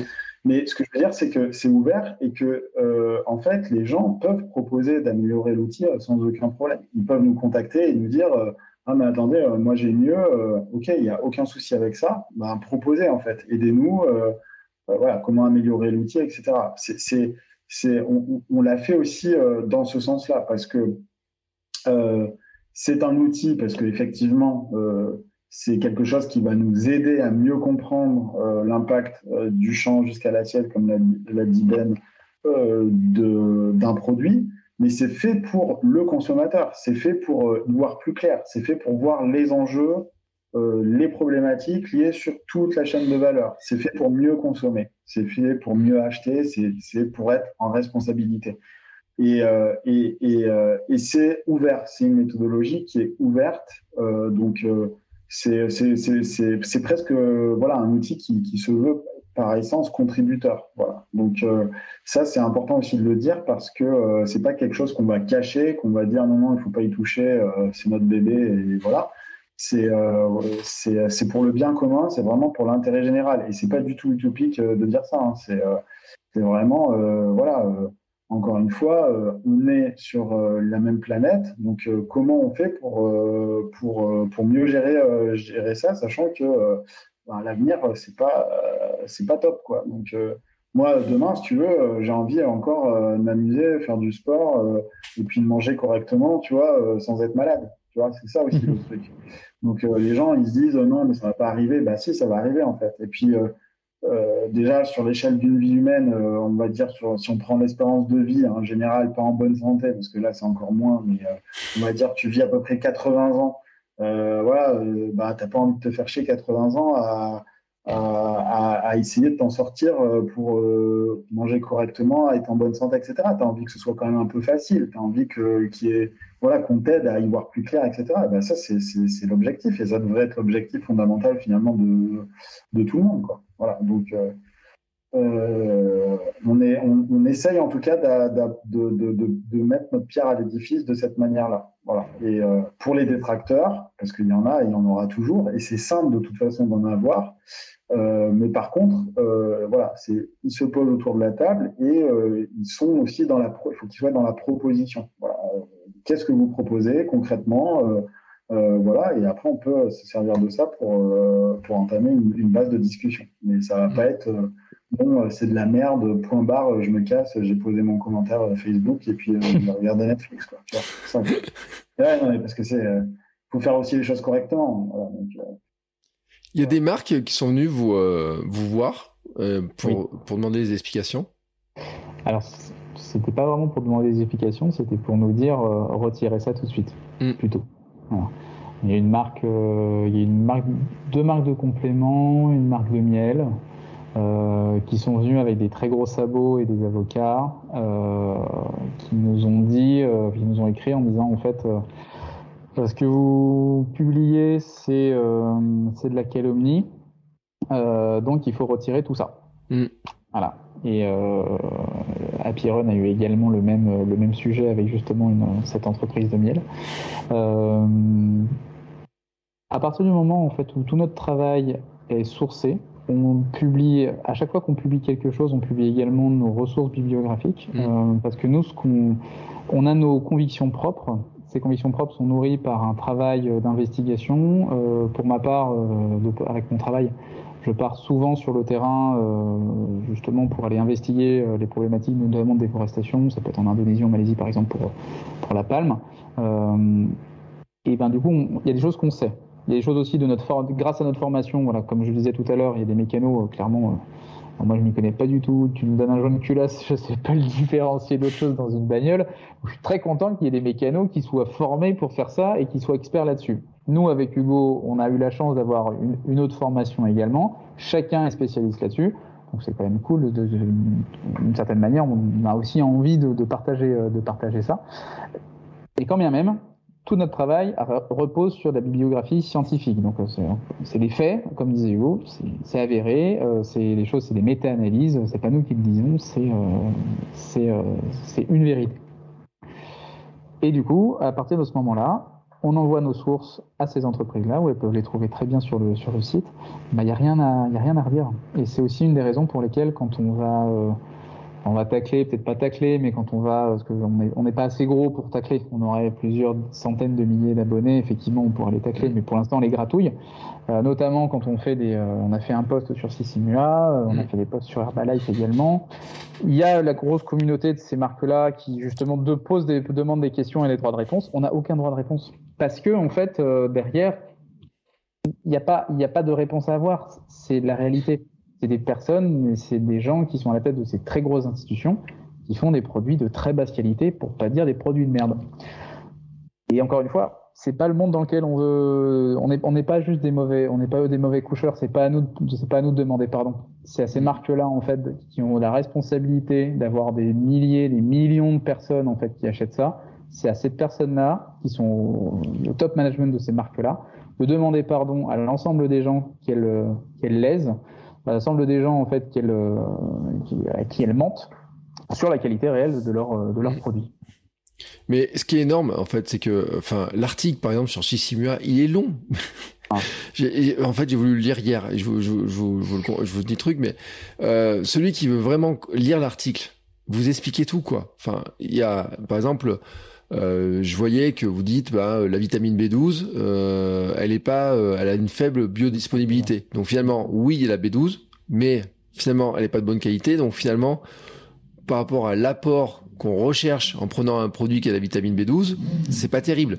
De même que quand on parlait, et là je renverrai sur l'épisode qu'on avait avec euh, Anthony Fardet sur l'ultra transformation et sur justement ces histoires de cracking, de réductionnisme où on prend des bouts de trucs, on assemble, etc. Tout ça et tout, on peut dire déjà le fait de rassembler des choses comme ça, c'est déjà pas terrible. Mais si en plus les ingrédients qu'on rassemble sont pas d'une qualité extraordinaire, on arrive sur quelque chose qui est finalement euh, loin d'être extraordinaire, mais non seulement vous le dites, mais en fait, c'est vrai que c'est très intéressant, c'est que euh, là, on prend, on prend son cas, mais euh, j'ai rien contre elle. Hein.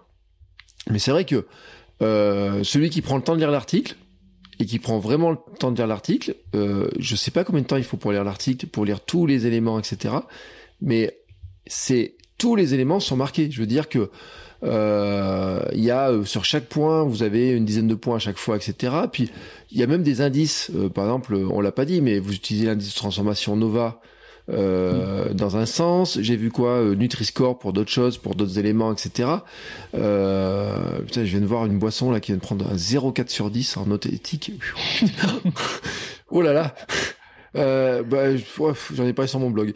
Mince, euh, vite. Je vais... Non mais, enfin, ce que je veux dire, c'est qu'en plus, euh, comme tu disais euh, tout à l'heure, c'est que c'est tous les éléments, ils sont, ils sont, on les a devant les yeux, quoi. C'est pas juste, je sors une note et puis je sais pas d'où vient la note, comment elle est calculée ou quoi que ce soit, parce que il y a vraiment tous les éléments. Celui qui a un peu de temps pour lire, etc.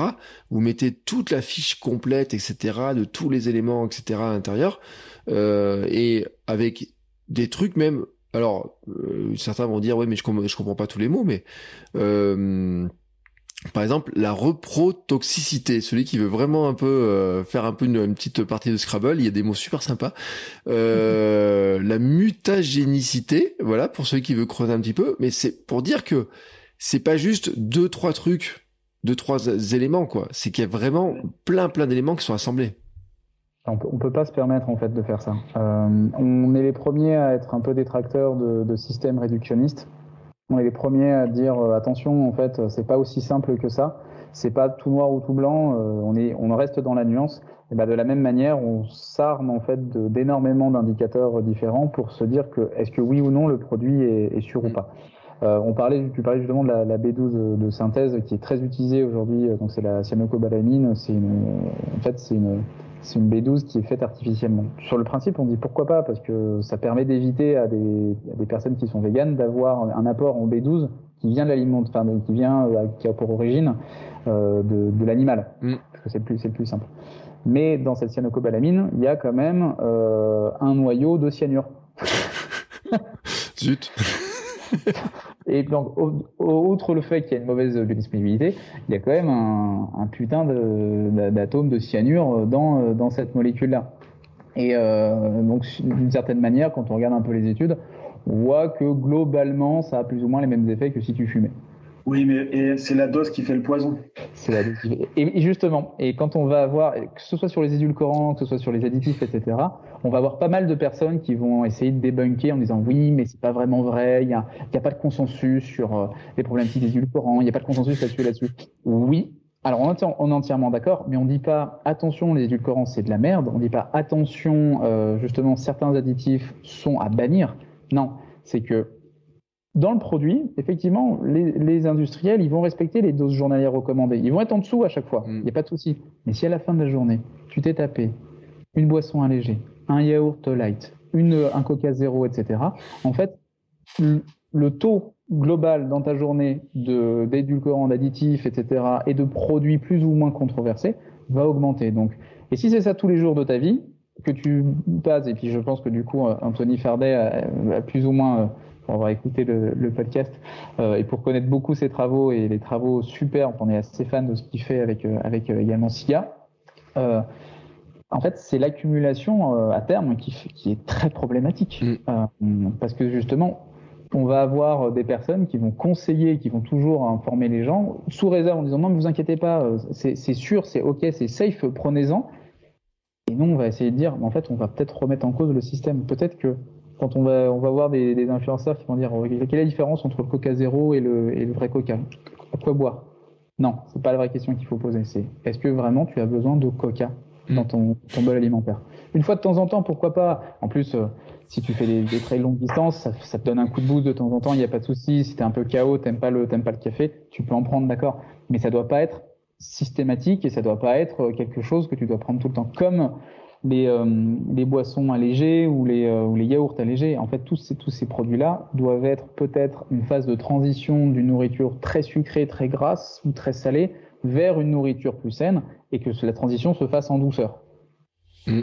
Mais ça doit être une phase de transition, ça ne doit pas être des produits que tu utilises tous les jours. Et c'est pour ça qu'on va mettre en avant justement ces problématiques de mutagénicité, reprotoxicité, cancérogénicité. c'est des jolis mots effectivement euh, où tu peux gagner au Scrabble avec ça. Ouais, c'est cool.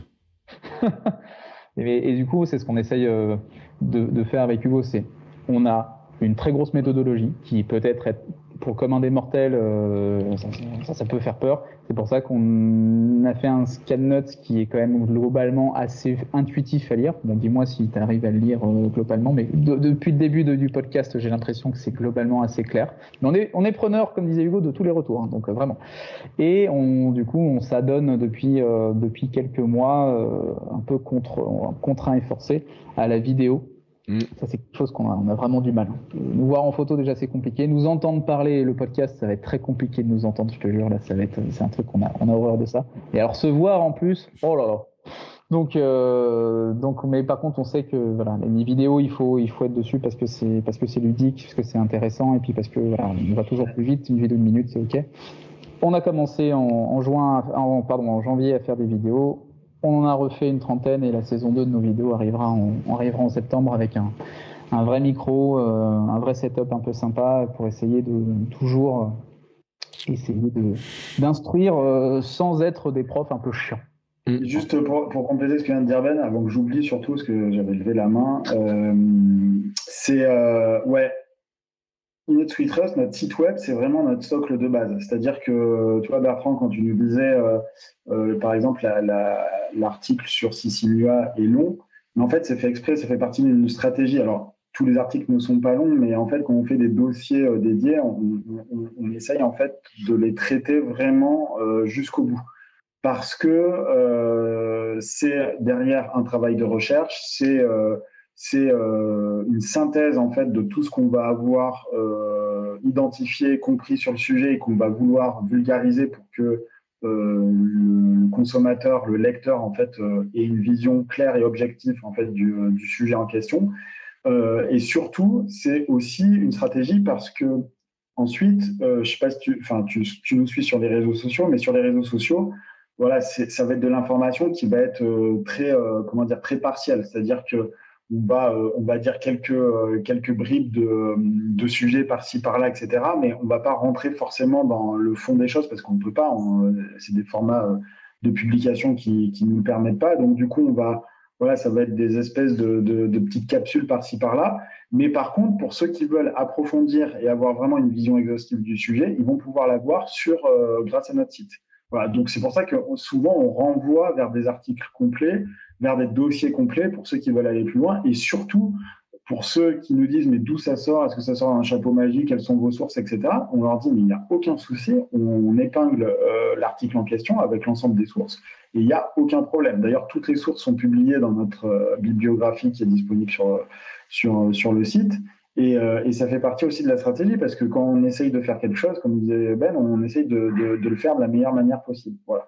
Et juste avant que j'oublie, euh, le,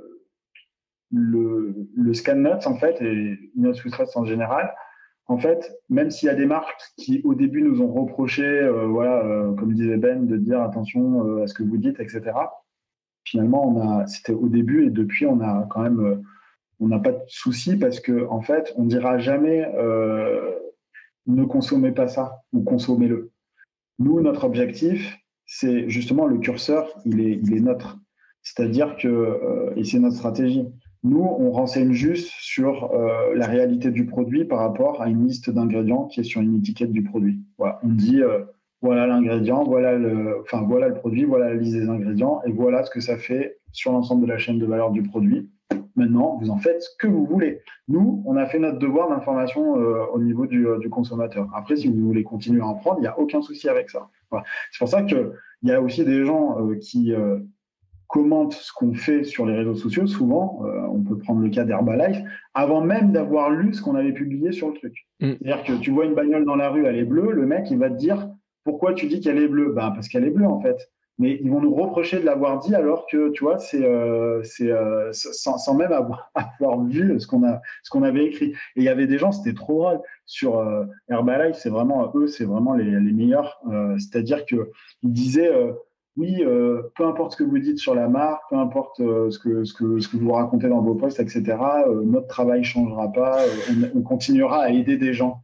Mais bah, c'est bien en fait, mais ça change rien au fond du problème, c'est-à-dire que ça change strictement rien à la réalité des, des, de vos produits et des ingrédients Pas dessus tu vois. Ils, c'est, c'est, c'est, tu vois, ils essayent de déplacer des, des, des, sujets comme ça, des, des problématiques, et c'est pour ça que voilà, on essaye de faire euh, les choses euh, de manière euh, vulgarisée et surtout objective et pertinente pour justement que le, consommateur se fasse pas berner par ce genre de, réponses qui ne sont pas en fait des réponses, c'est pas des argumentaires valables. Mm. Mais il y a un truc que je dois préciser parce que tout à l'heure j'ai parlé de reprotoxicité, de mutagénicité, etc. C'est que ceux qui veulent savoir, en fait, vous mettez la définition pour ceux qui veulent creuser, et c'est là où le site aussi est extrêmement intéressant parce que, euh, faut le préciser, en bas de chaque fiche, il y a un petit lien, enfin il y a deux liens qui sont très importants. Euh, consulter l'ensemble des sources utilisées et la méthodologie détaillée. Donc, si vous voulez savoir la définition de la reprotoxicité, vous allez dans la méthodologie détaillée qui vous expliquera le lien entre la fertilité, les produits, les conséquences que ça peut avoir, par exemple. Mais pour tous les éléments, hein, c'est expliqué, etc. avec les sources. Et alors, quand on prend la page des sources, euh, aujourd'hui, donc il y a 204 sources qui sont euh, listés euh, vers des études, vers des articles, etc. avec des liens. Pour ceux qui veulent creuser en plus, on peut même aller lire les études avec les liens, etc. Donc euh, c'est aussi, je pense, pour ceux qui s'intéressent vraiment au domaine et là, je vais, je vais penser parce que euh, dans les auditeurs, euh, on a des gens qui font des études en euh, alimentaire, en diététique, avec son coach, des gens comme ça, et qui cherchent des informations, à aller voir des informations, etc. Et là, c'est super intéressant aussi de creuser un peu les bases de données, de voir vos produits, de, de voir les produits que vous avez pu tester, etc. Et puis, ça débunk aussi certains mythes. Euh, moi, par exemple, pendant euh, des mois et des mois, j'ai acheté du skir. Mm. Et, et alors là, j'ai regardé le skir tout à l'heure. Et je disais, il y a quasiment dans tous les catégories, il y a des produits où on, trouve du A, du, enfin de la note d'or et puis d'autres des notes de charbon. Mais là, quand même, c'est le genre de produit où en fait, vous n'avez pas trouvé de, il n'y a pas de A, il n'y a pas de bonne note en fait dessus. Et là où les gens vont être surpris, je pense, c'est que quand on regarde les notes, c'est que ça vient notamment des qualités nutritionnelles qui sont pas si terribles que ça. Bah, pour, pour le skier, en fait, c'est euh, une jolie. Euh, on parlait du marketing, mais là, c'est vraiment une jolie histoire marketing. Euh, on, on, va te, on, va te faire, euh, on va te faire voyager en Islande. C'est ça qu'on te, ça qu'on te propose. Euh, Aujourd'hui, le skier, c'est effectivement. Alors, en soi, d'un point de vue, d'un point de vue totalement nutritionnel, même santé, c'est pas euh, c'est pas mal c'est euh, c'est juste du lait écrémé avec euh, des ferments. Donc en soi sur l'étiquette il y a vraiment rien. Il y a deux ingrédients. C'est du lait des ferments c'est tout. De temps en temps tu peux rajouter si c'est du si c'est nature hein. après de temps en temps bon là c'est l'imaginaire des industriels fait que tu peux avoir pléthore de goûts de couleurs avec des édulcorants. Mais le skier de base ça reste de ça reste de et maintenant j'invite l'ensemble des personnes à regarder à se tourner juste de quelques centimètres dans, le, dans leur supermarché euh, au niveau des yaourts et d'aller regarder les fromages frais 0%. Mm. Les petits Suisses, par exemple. Mm. Et bien, c'est exactement la même chose. C'est juste des ferments différents. C'est exactement la même chose. C'est la, peut-être la texture sera un peu différente, c'est du fait des ferments, mais globalement, un fromage frais, euh, enfin, un petit suisse 0%, c'est du lait écrémé et des ferments. Donc c'est, ça reste euh, le skier en soi reste intéressant, euh, pourquoi pas. C'est juste que tu vas payer très cher quelque chose. Enfin, entre aujourd'hui c'est entre 6 et peut-être même 10 euros le kilo, sachant qu'un petit Suisse ça va être entre 1 et 3 euros le kilo quoi. Donc c'est si tu veux payer trois fois le prix, il n'y a aucun souci. Mais finalement, pour une quantité de protéines qui est équivalente, une quantité de graisse et de sucre euh, égale, égale également. Et euh, par rapport à, par rapport au fait justement qu'il n'y a pas de très bonnes notes, il y a quand même des, des, des marques qui sortent un peu leur épingle du jeu, euh, des marques notamment françaises, où on a quand même des notes d'argent, donc c'est quand même intéressant. Mais le gros souci là-dessus, c'est l'impact environnemental. C'est qu'on reste sur un produit, effectivement, il y a peu d'ingrédients, il n'y en a que deux, mais l'ingrédient majeur à 99%, c'est du lait. Et le lait, bah, bon, il y a des, problématiques euh, santé, euh, santé un peu si tu consommes trop et ou si tu as des prédispositions génétiques, mais c'est surtout l'empreinte environnementale associée. C'est ça le, c'est ça le plus gros enjeu euh, aujourd'hui. C'est que finalement, bah, pour avoir du lait, il faut avoir une vache pour avoir, mais également un petit veau. Donc en fait, tu vas, parce que la vache n'a pas de, n'a pas de lait sans avoir un, sans avoir un petit. Le petit, si c'est également une petite vache, euh, une femelle, tu, elle va continuer, bon, ce sera une vache laitière également. Si c'est un petit veau, boum, abattoir. Euh, voilà, donc ça alimente un, un système qui fait que tu augmentes un petit peu ton, ta consommation de produits laitiers peut-être encore une fois qu'on peut réduire, euh, réduire ça et c'est pour ça aussi donc dans, la partie éthique et environnementale, les notes de fait sont un petit peu plus basses. Pour euh, et, en argent, en général, c'est des, c'est des, c'est des skiers qui sont faits avec du lait de vache euh, française. Parce que, encore une fois, pareil, tu peux prendre du lait qui vient de grosses plateformes commerciales de vaches qui sont faits, euh, qui sont euh, qui sont traits en, Nouvelle-Zélande euh, et puis envoyés et puis envoyés ensuite en je sais pas en Allemagne par exemple dans des dans des gros labos où ce sera traité, processé, mis en pot et puis vendu en vendu en France quoi. Donc ton lait, euh, ton lait, il se balade plus que toi. Euh, en tout cas, pendant le, pendant le confinement, potentiellement, ce que tu mangeais avait fait trois fois le tour du monde et voyageait beaucoup plus que toi. Mm. c'est vrai, c'est vrai tout le temps. Mais c'est un sujet qui est, qui est intéressant. Euh, j'ai vu euh, le comment s'appelle le baromètre du running de qui est fait par Run Motion et euh, ils avaient une question qui était est-ce que le monde du running doit devenir plus éco-responsable? Et alors, c'est marrant parce que la, la réponse m'a surprise. C'est-à-dire, est-ce que les jeux, en général, les coureurs réguliers prêtent plus attention au caractère éco-responsable d'un produit avant de l'acheter? Oui, à 71%. Mais dans le running, c'est plus que 51% finalement, enfin 51% de non. C'est-à-dire que, et on en a parlé notamment, euh, j'en ai pas sur Kimet 42, on en parlait que au niveau des, des vêtements. Euh, mhm. parce qu'il y a un vrai problème sur le t-shirt qui fait quand même 40 000 km pour arriver sur nos épaules. Euh, et lui, il a fait euh, 25 marathons quand nous, on en a fait zéro. Euh, J'en ai parlé aussi qu'une invitée qui habite en Norvège et on parlait aussi de les Norvégiens, comment ils font attention à ces, aux matières, euh, comment ils sont plus attachés à la laine qu'à des produits synthétiques. On, on parlait aussi qu'il y a des études qui sont en train d'être faites, par exemple, sur les chaussures qui laissent des traces des, des composants euh, plastiques mm. sur le terrain quand on fait du trail, etc. Euh, c'est vrai qu'on disait on a une seule planète pour tout le monde et il faut euh, limiter aussi l'impact qu'on a dessus, etc. Mais finalement, on voit que même des gens qui courent, on dit on prend soin de notre santé, on, si on fait du trail, on aime bien les chemins, etc. On voit que le comportement, il est pas si simple que ça, qu'il y a une espèce d'équilibre qui est pas si simple que ça à trouver parce que il peut y avoir une histoire de coût.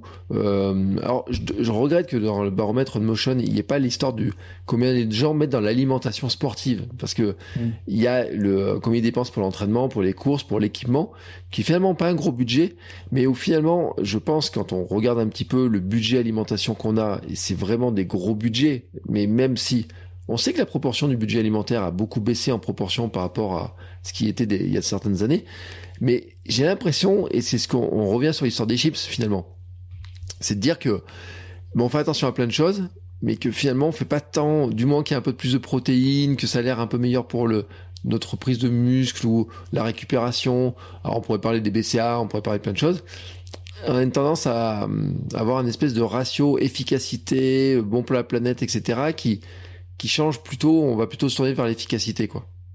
Entièrement, entièrement d'accord. En fait, on partage totalement ce, ce constat-là. Aujourd'hui, avec Hugo, ce qu'on voit, c'est que globalement, les gens s'en foutent de l'environnement. C'est vrai, hein. enfin, c'est, mais c'est triste à dire. Et euh, que ce soit dans nos. Donc, je vois la tête de Hugo qui est. non, mais c'est. c'est vraiment, c'est vraiment malheureux, mais on a beau, euh, en fait, on va voir des ours polaires qui vont, qui vont crever, on va voir des orang-outans qui se font euh, la gueule par des, par des pelleteuses en, pleine, en pleine jungle, en Indonésie ou en Malaisie. Euh, on voit des enfants crever la dalle, on voit des femmes qui ont les mains littéralement brûlées à cause de, de l'acide, l'acide des noix de cajou justement quand elles les décortiquent.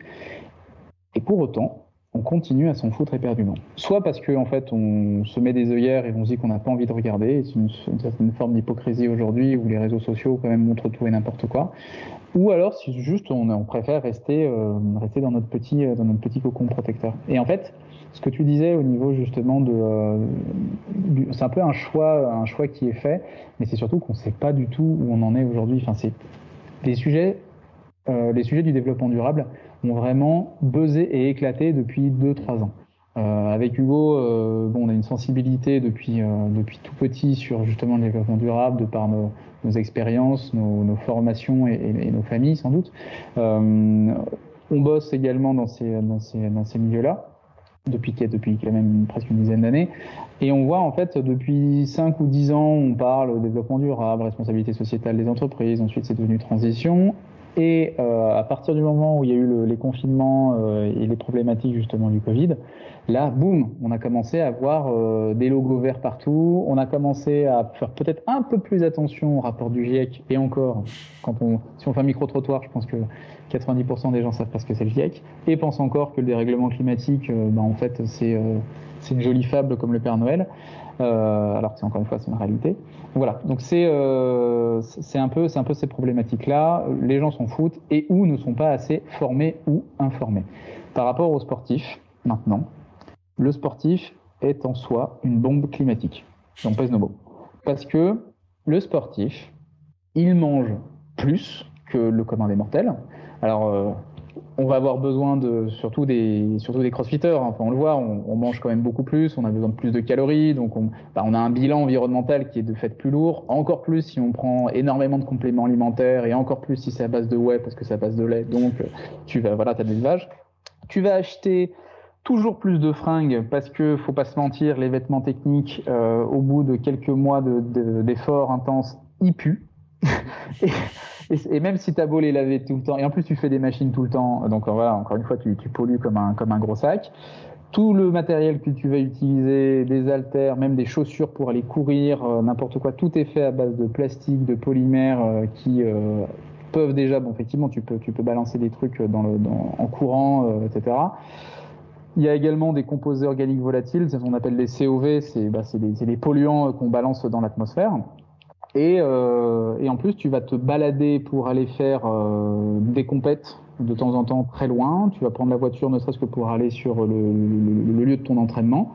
Donc tout ça, en fait, fait que le sportif en soi est une, est une bombe climatique.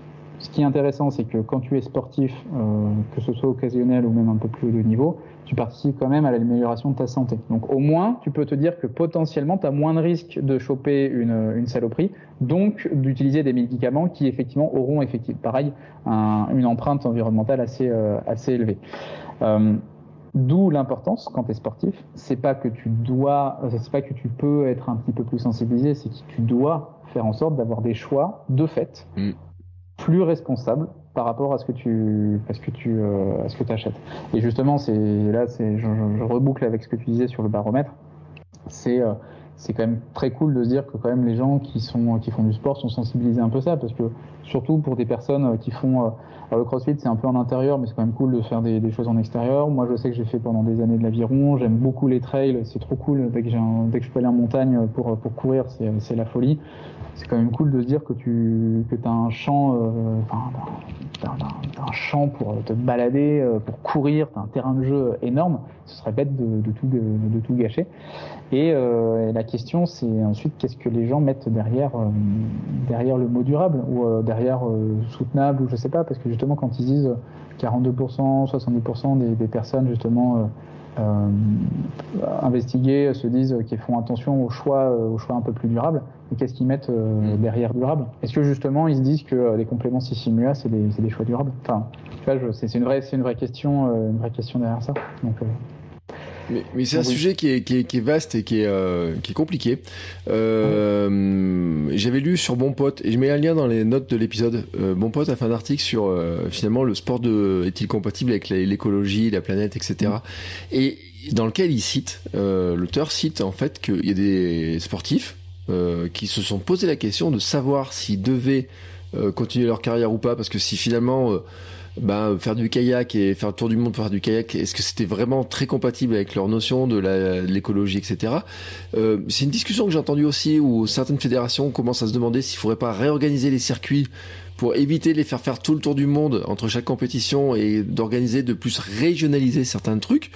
Euh, et Attention, c'est que on parle sportif de niveau, etc. Mais c'est vrai que on peut parler de, de, des circuits de trail où il y en a qui font beaucoup de kilomètres pour aller faire des trails, etc.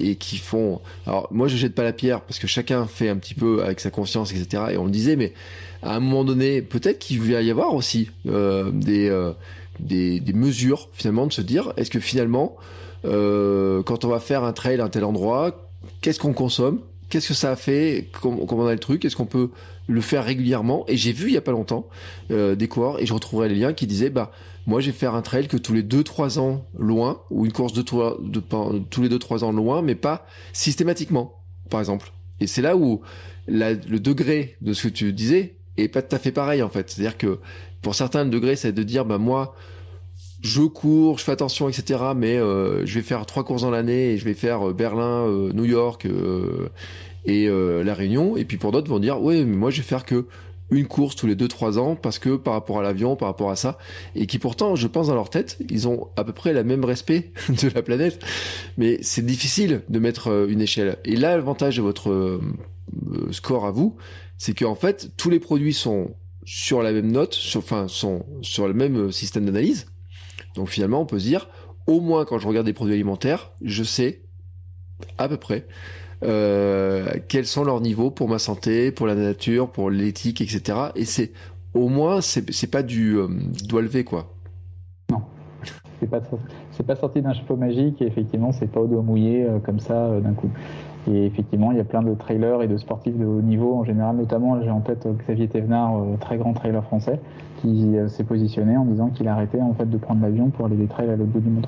Mm. Parce que alors, juste pour remettre un peu les choses dans leur contexte, euh, parce que peut-être que les gens n'ont pas en, tête ça, c'est qu'aujourd'hui, euh, on va avoir des experts internationaux reconnus, qui, donc c'est IPCC ou le GIEC en français, ça va être des scientifiques de renom, euh, des centaines de scientifiques de renom qui ont bossé bénévolement pour la mise en place de plusieurs rapports qui permettent de faire état, un état des lieux sur le dérèglement climatique.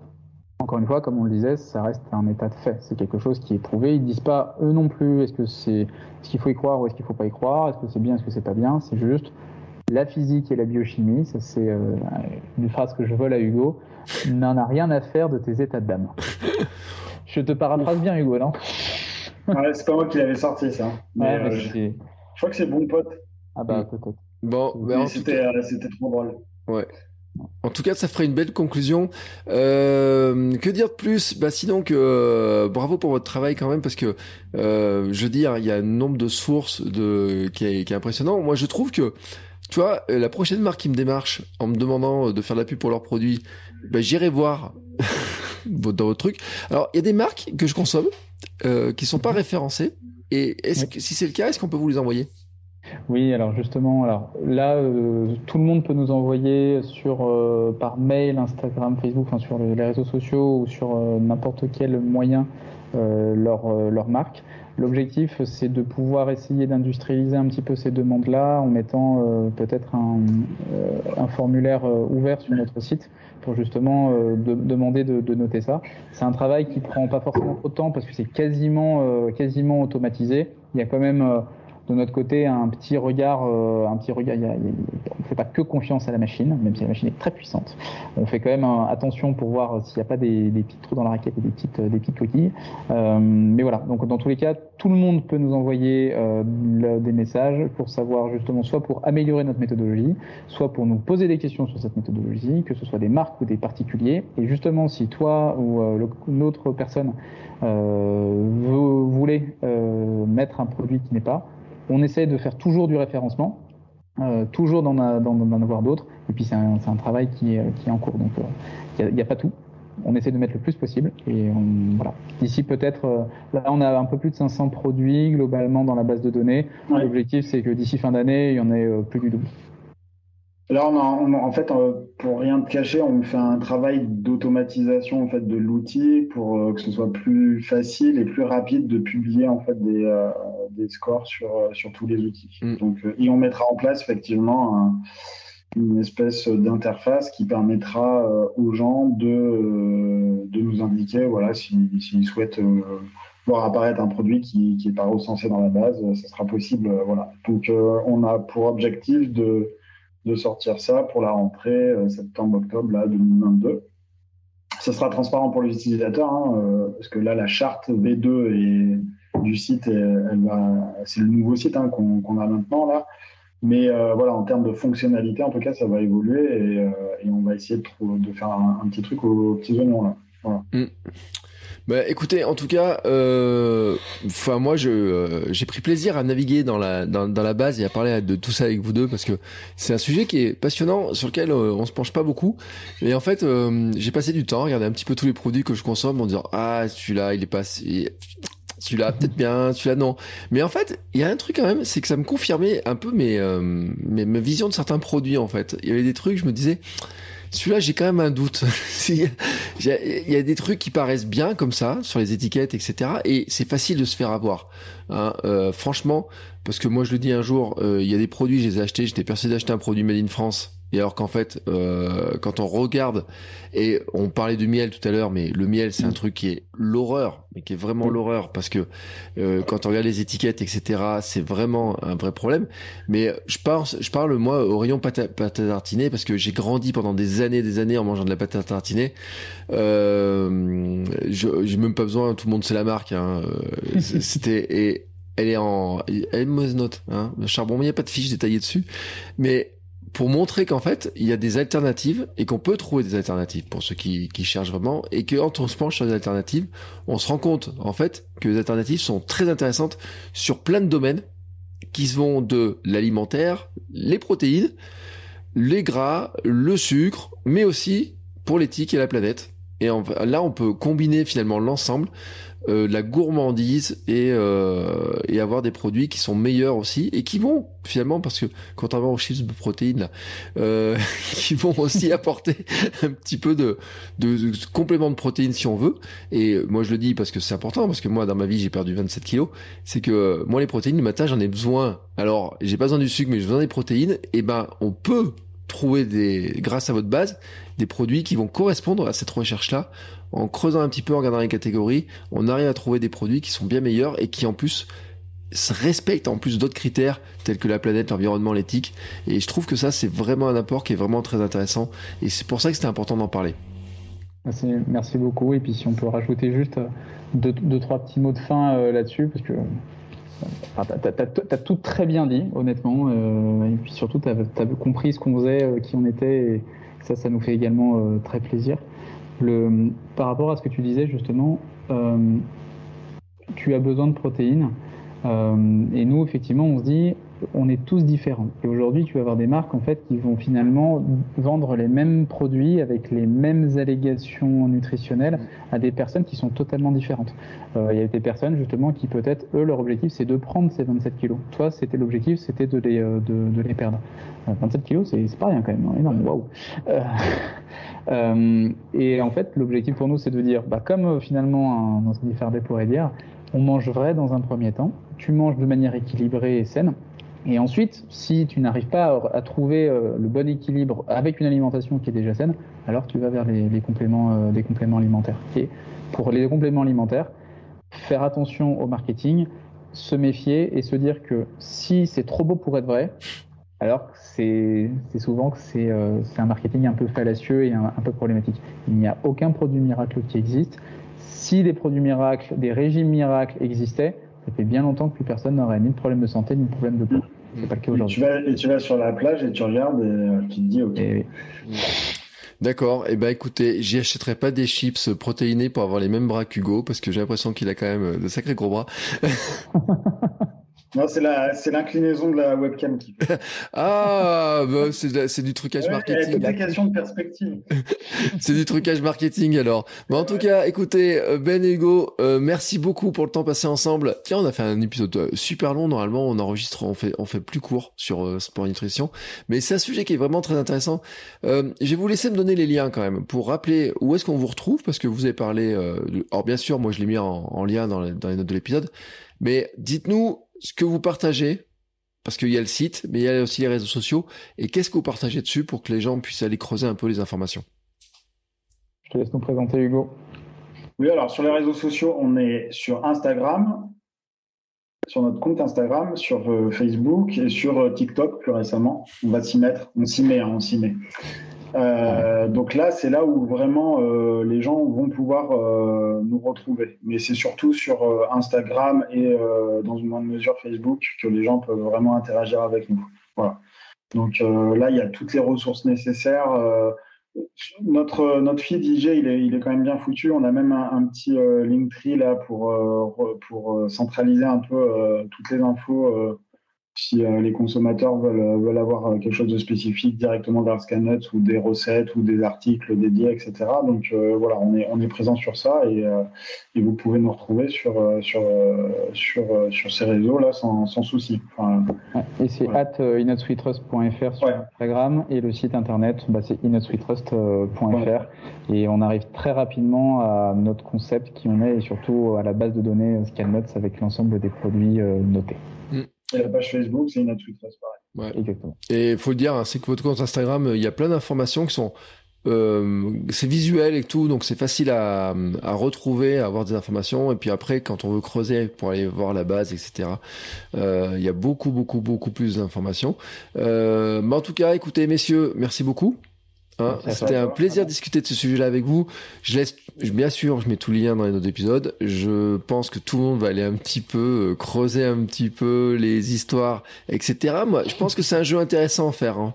Tout le monde regarde un peu ses placards, on regarde un petit peu ce qu'on a, etc. On va se rendre compte qu'il y a des, des trucs, pensait pas terribles et qui finalement sont peut-être meilleurs que ce qu'on pense et peut-être inversement parce que je pense qu'il y, y a, des vraies surprises. Et puis on va se rendre compte qu'en fait euh, bah moi mes petites marques préférées moi je suis content parce qu'elles sont pas trop mal notées. Donc euh, je me dis mon, mon instinct et ma lecture de mes étiquettes en fait euh, n'est pas si mauvais que ça. Et au moins là-dessus vous voyez bah ça m'a ça m'a beaucoup rassuré.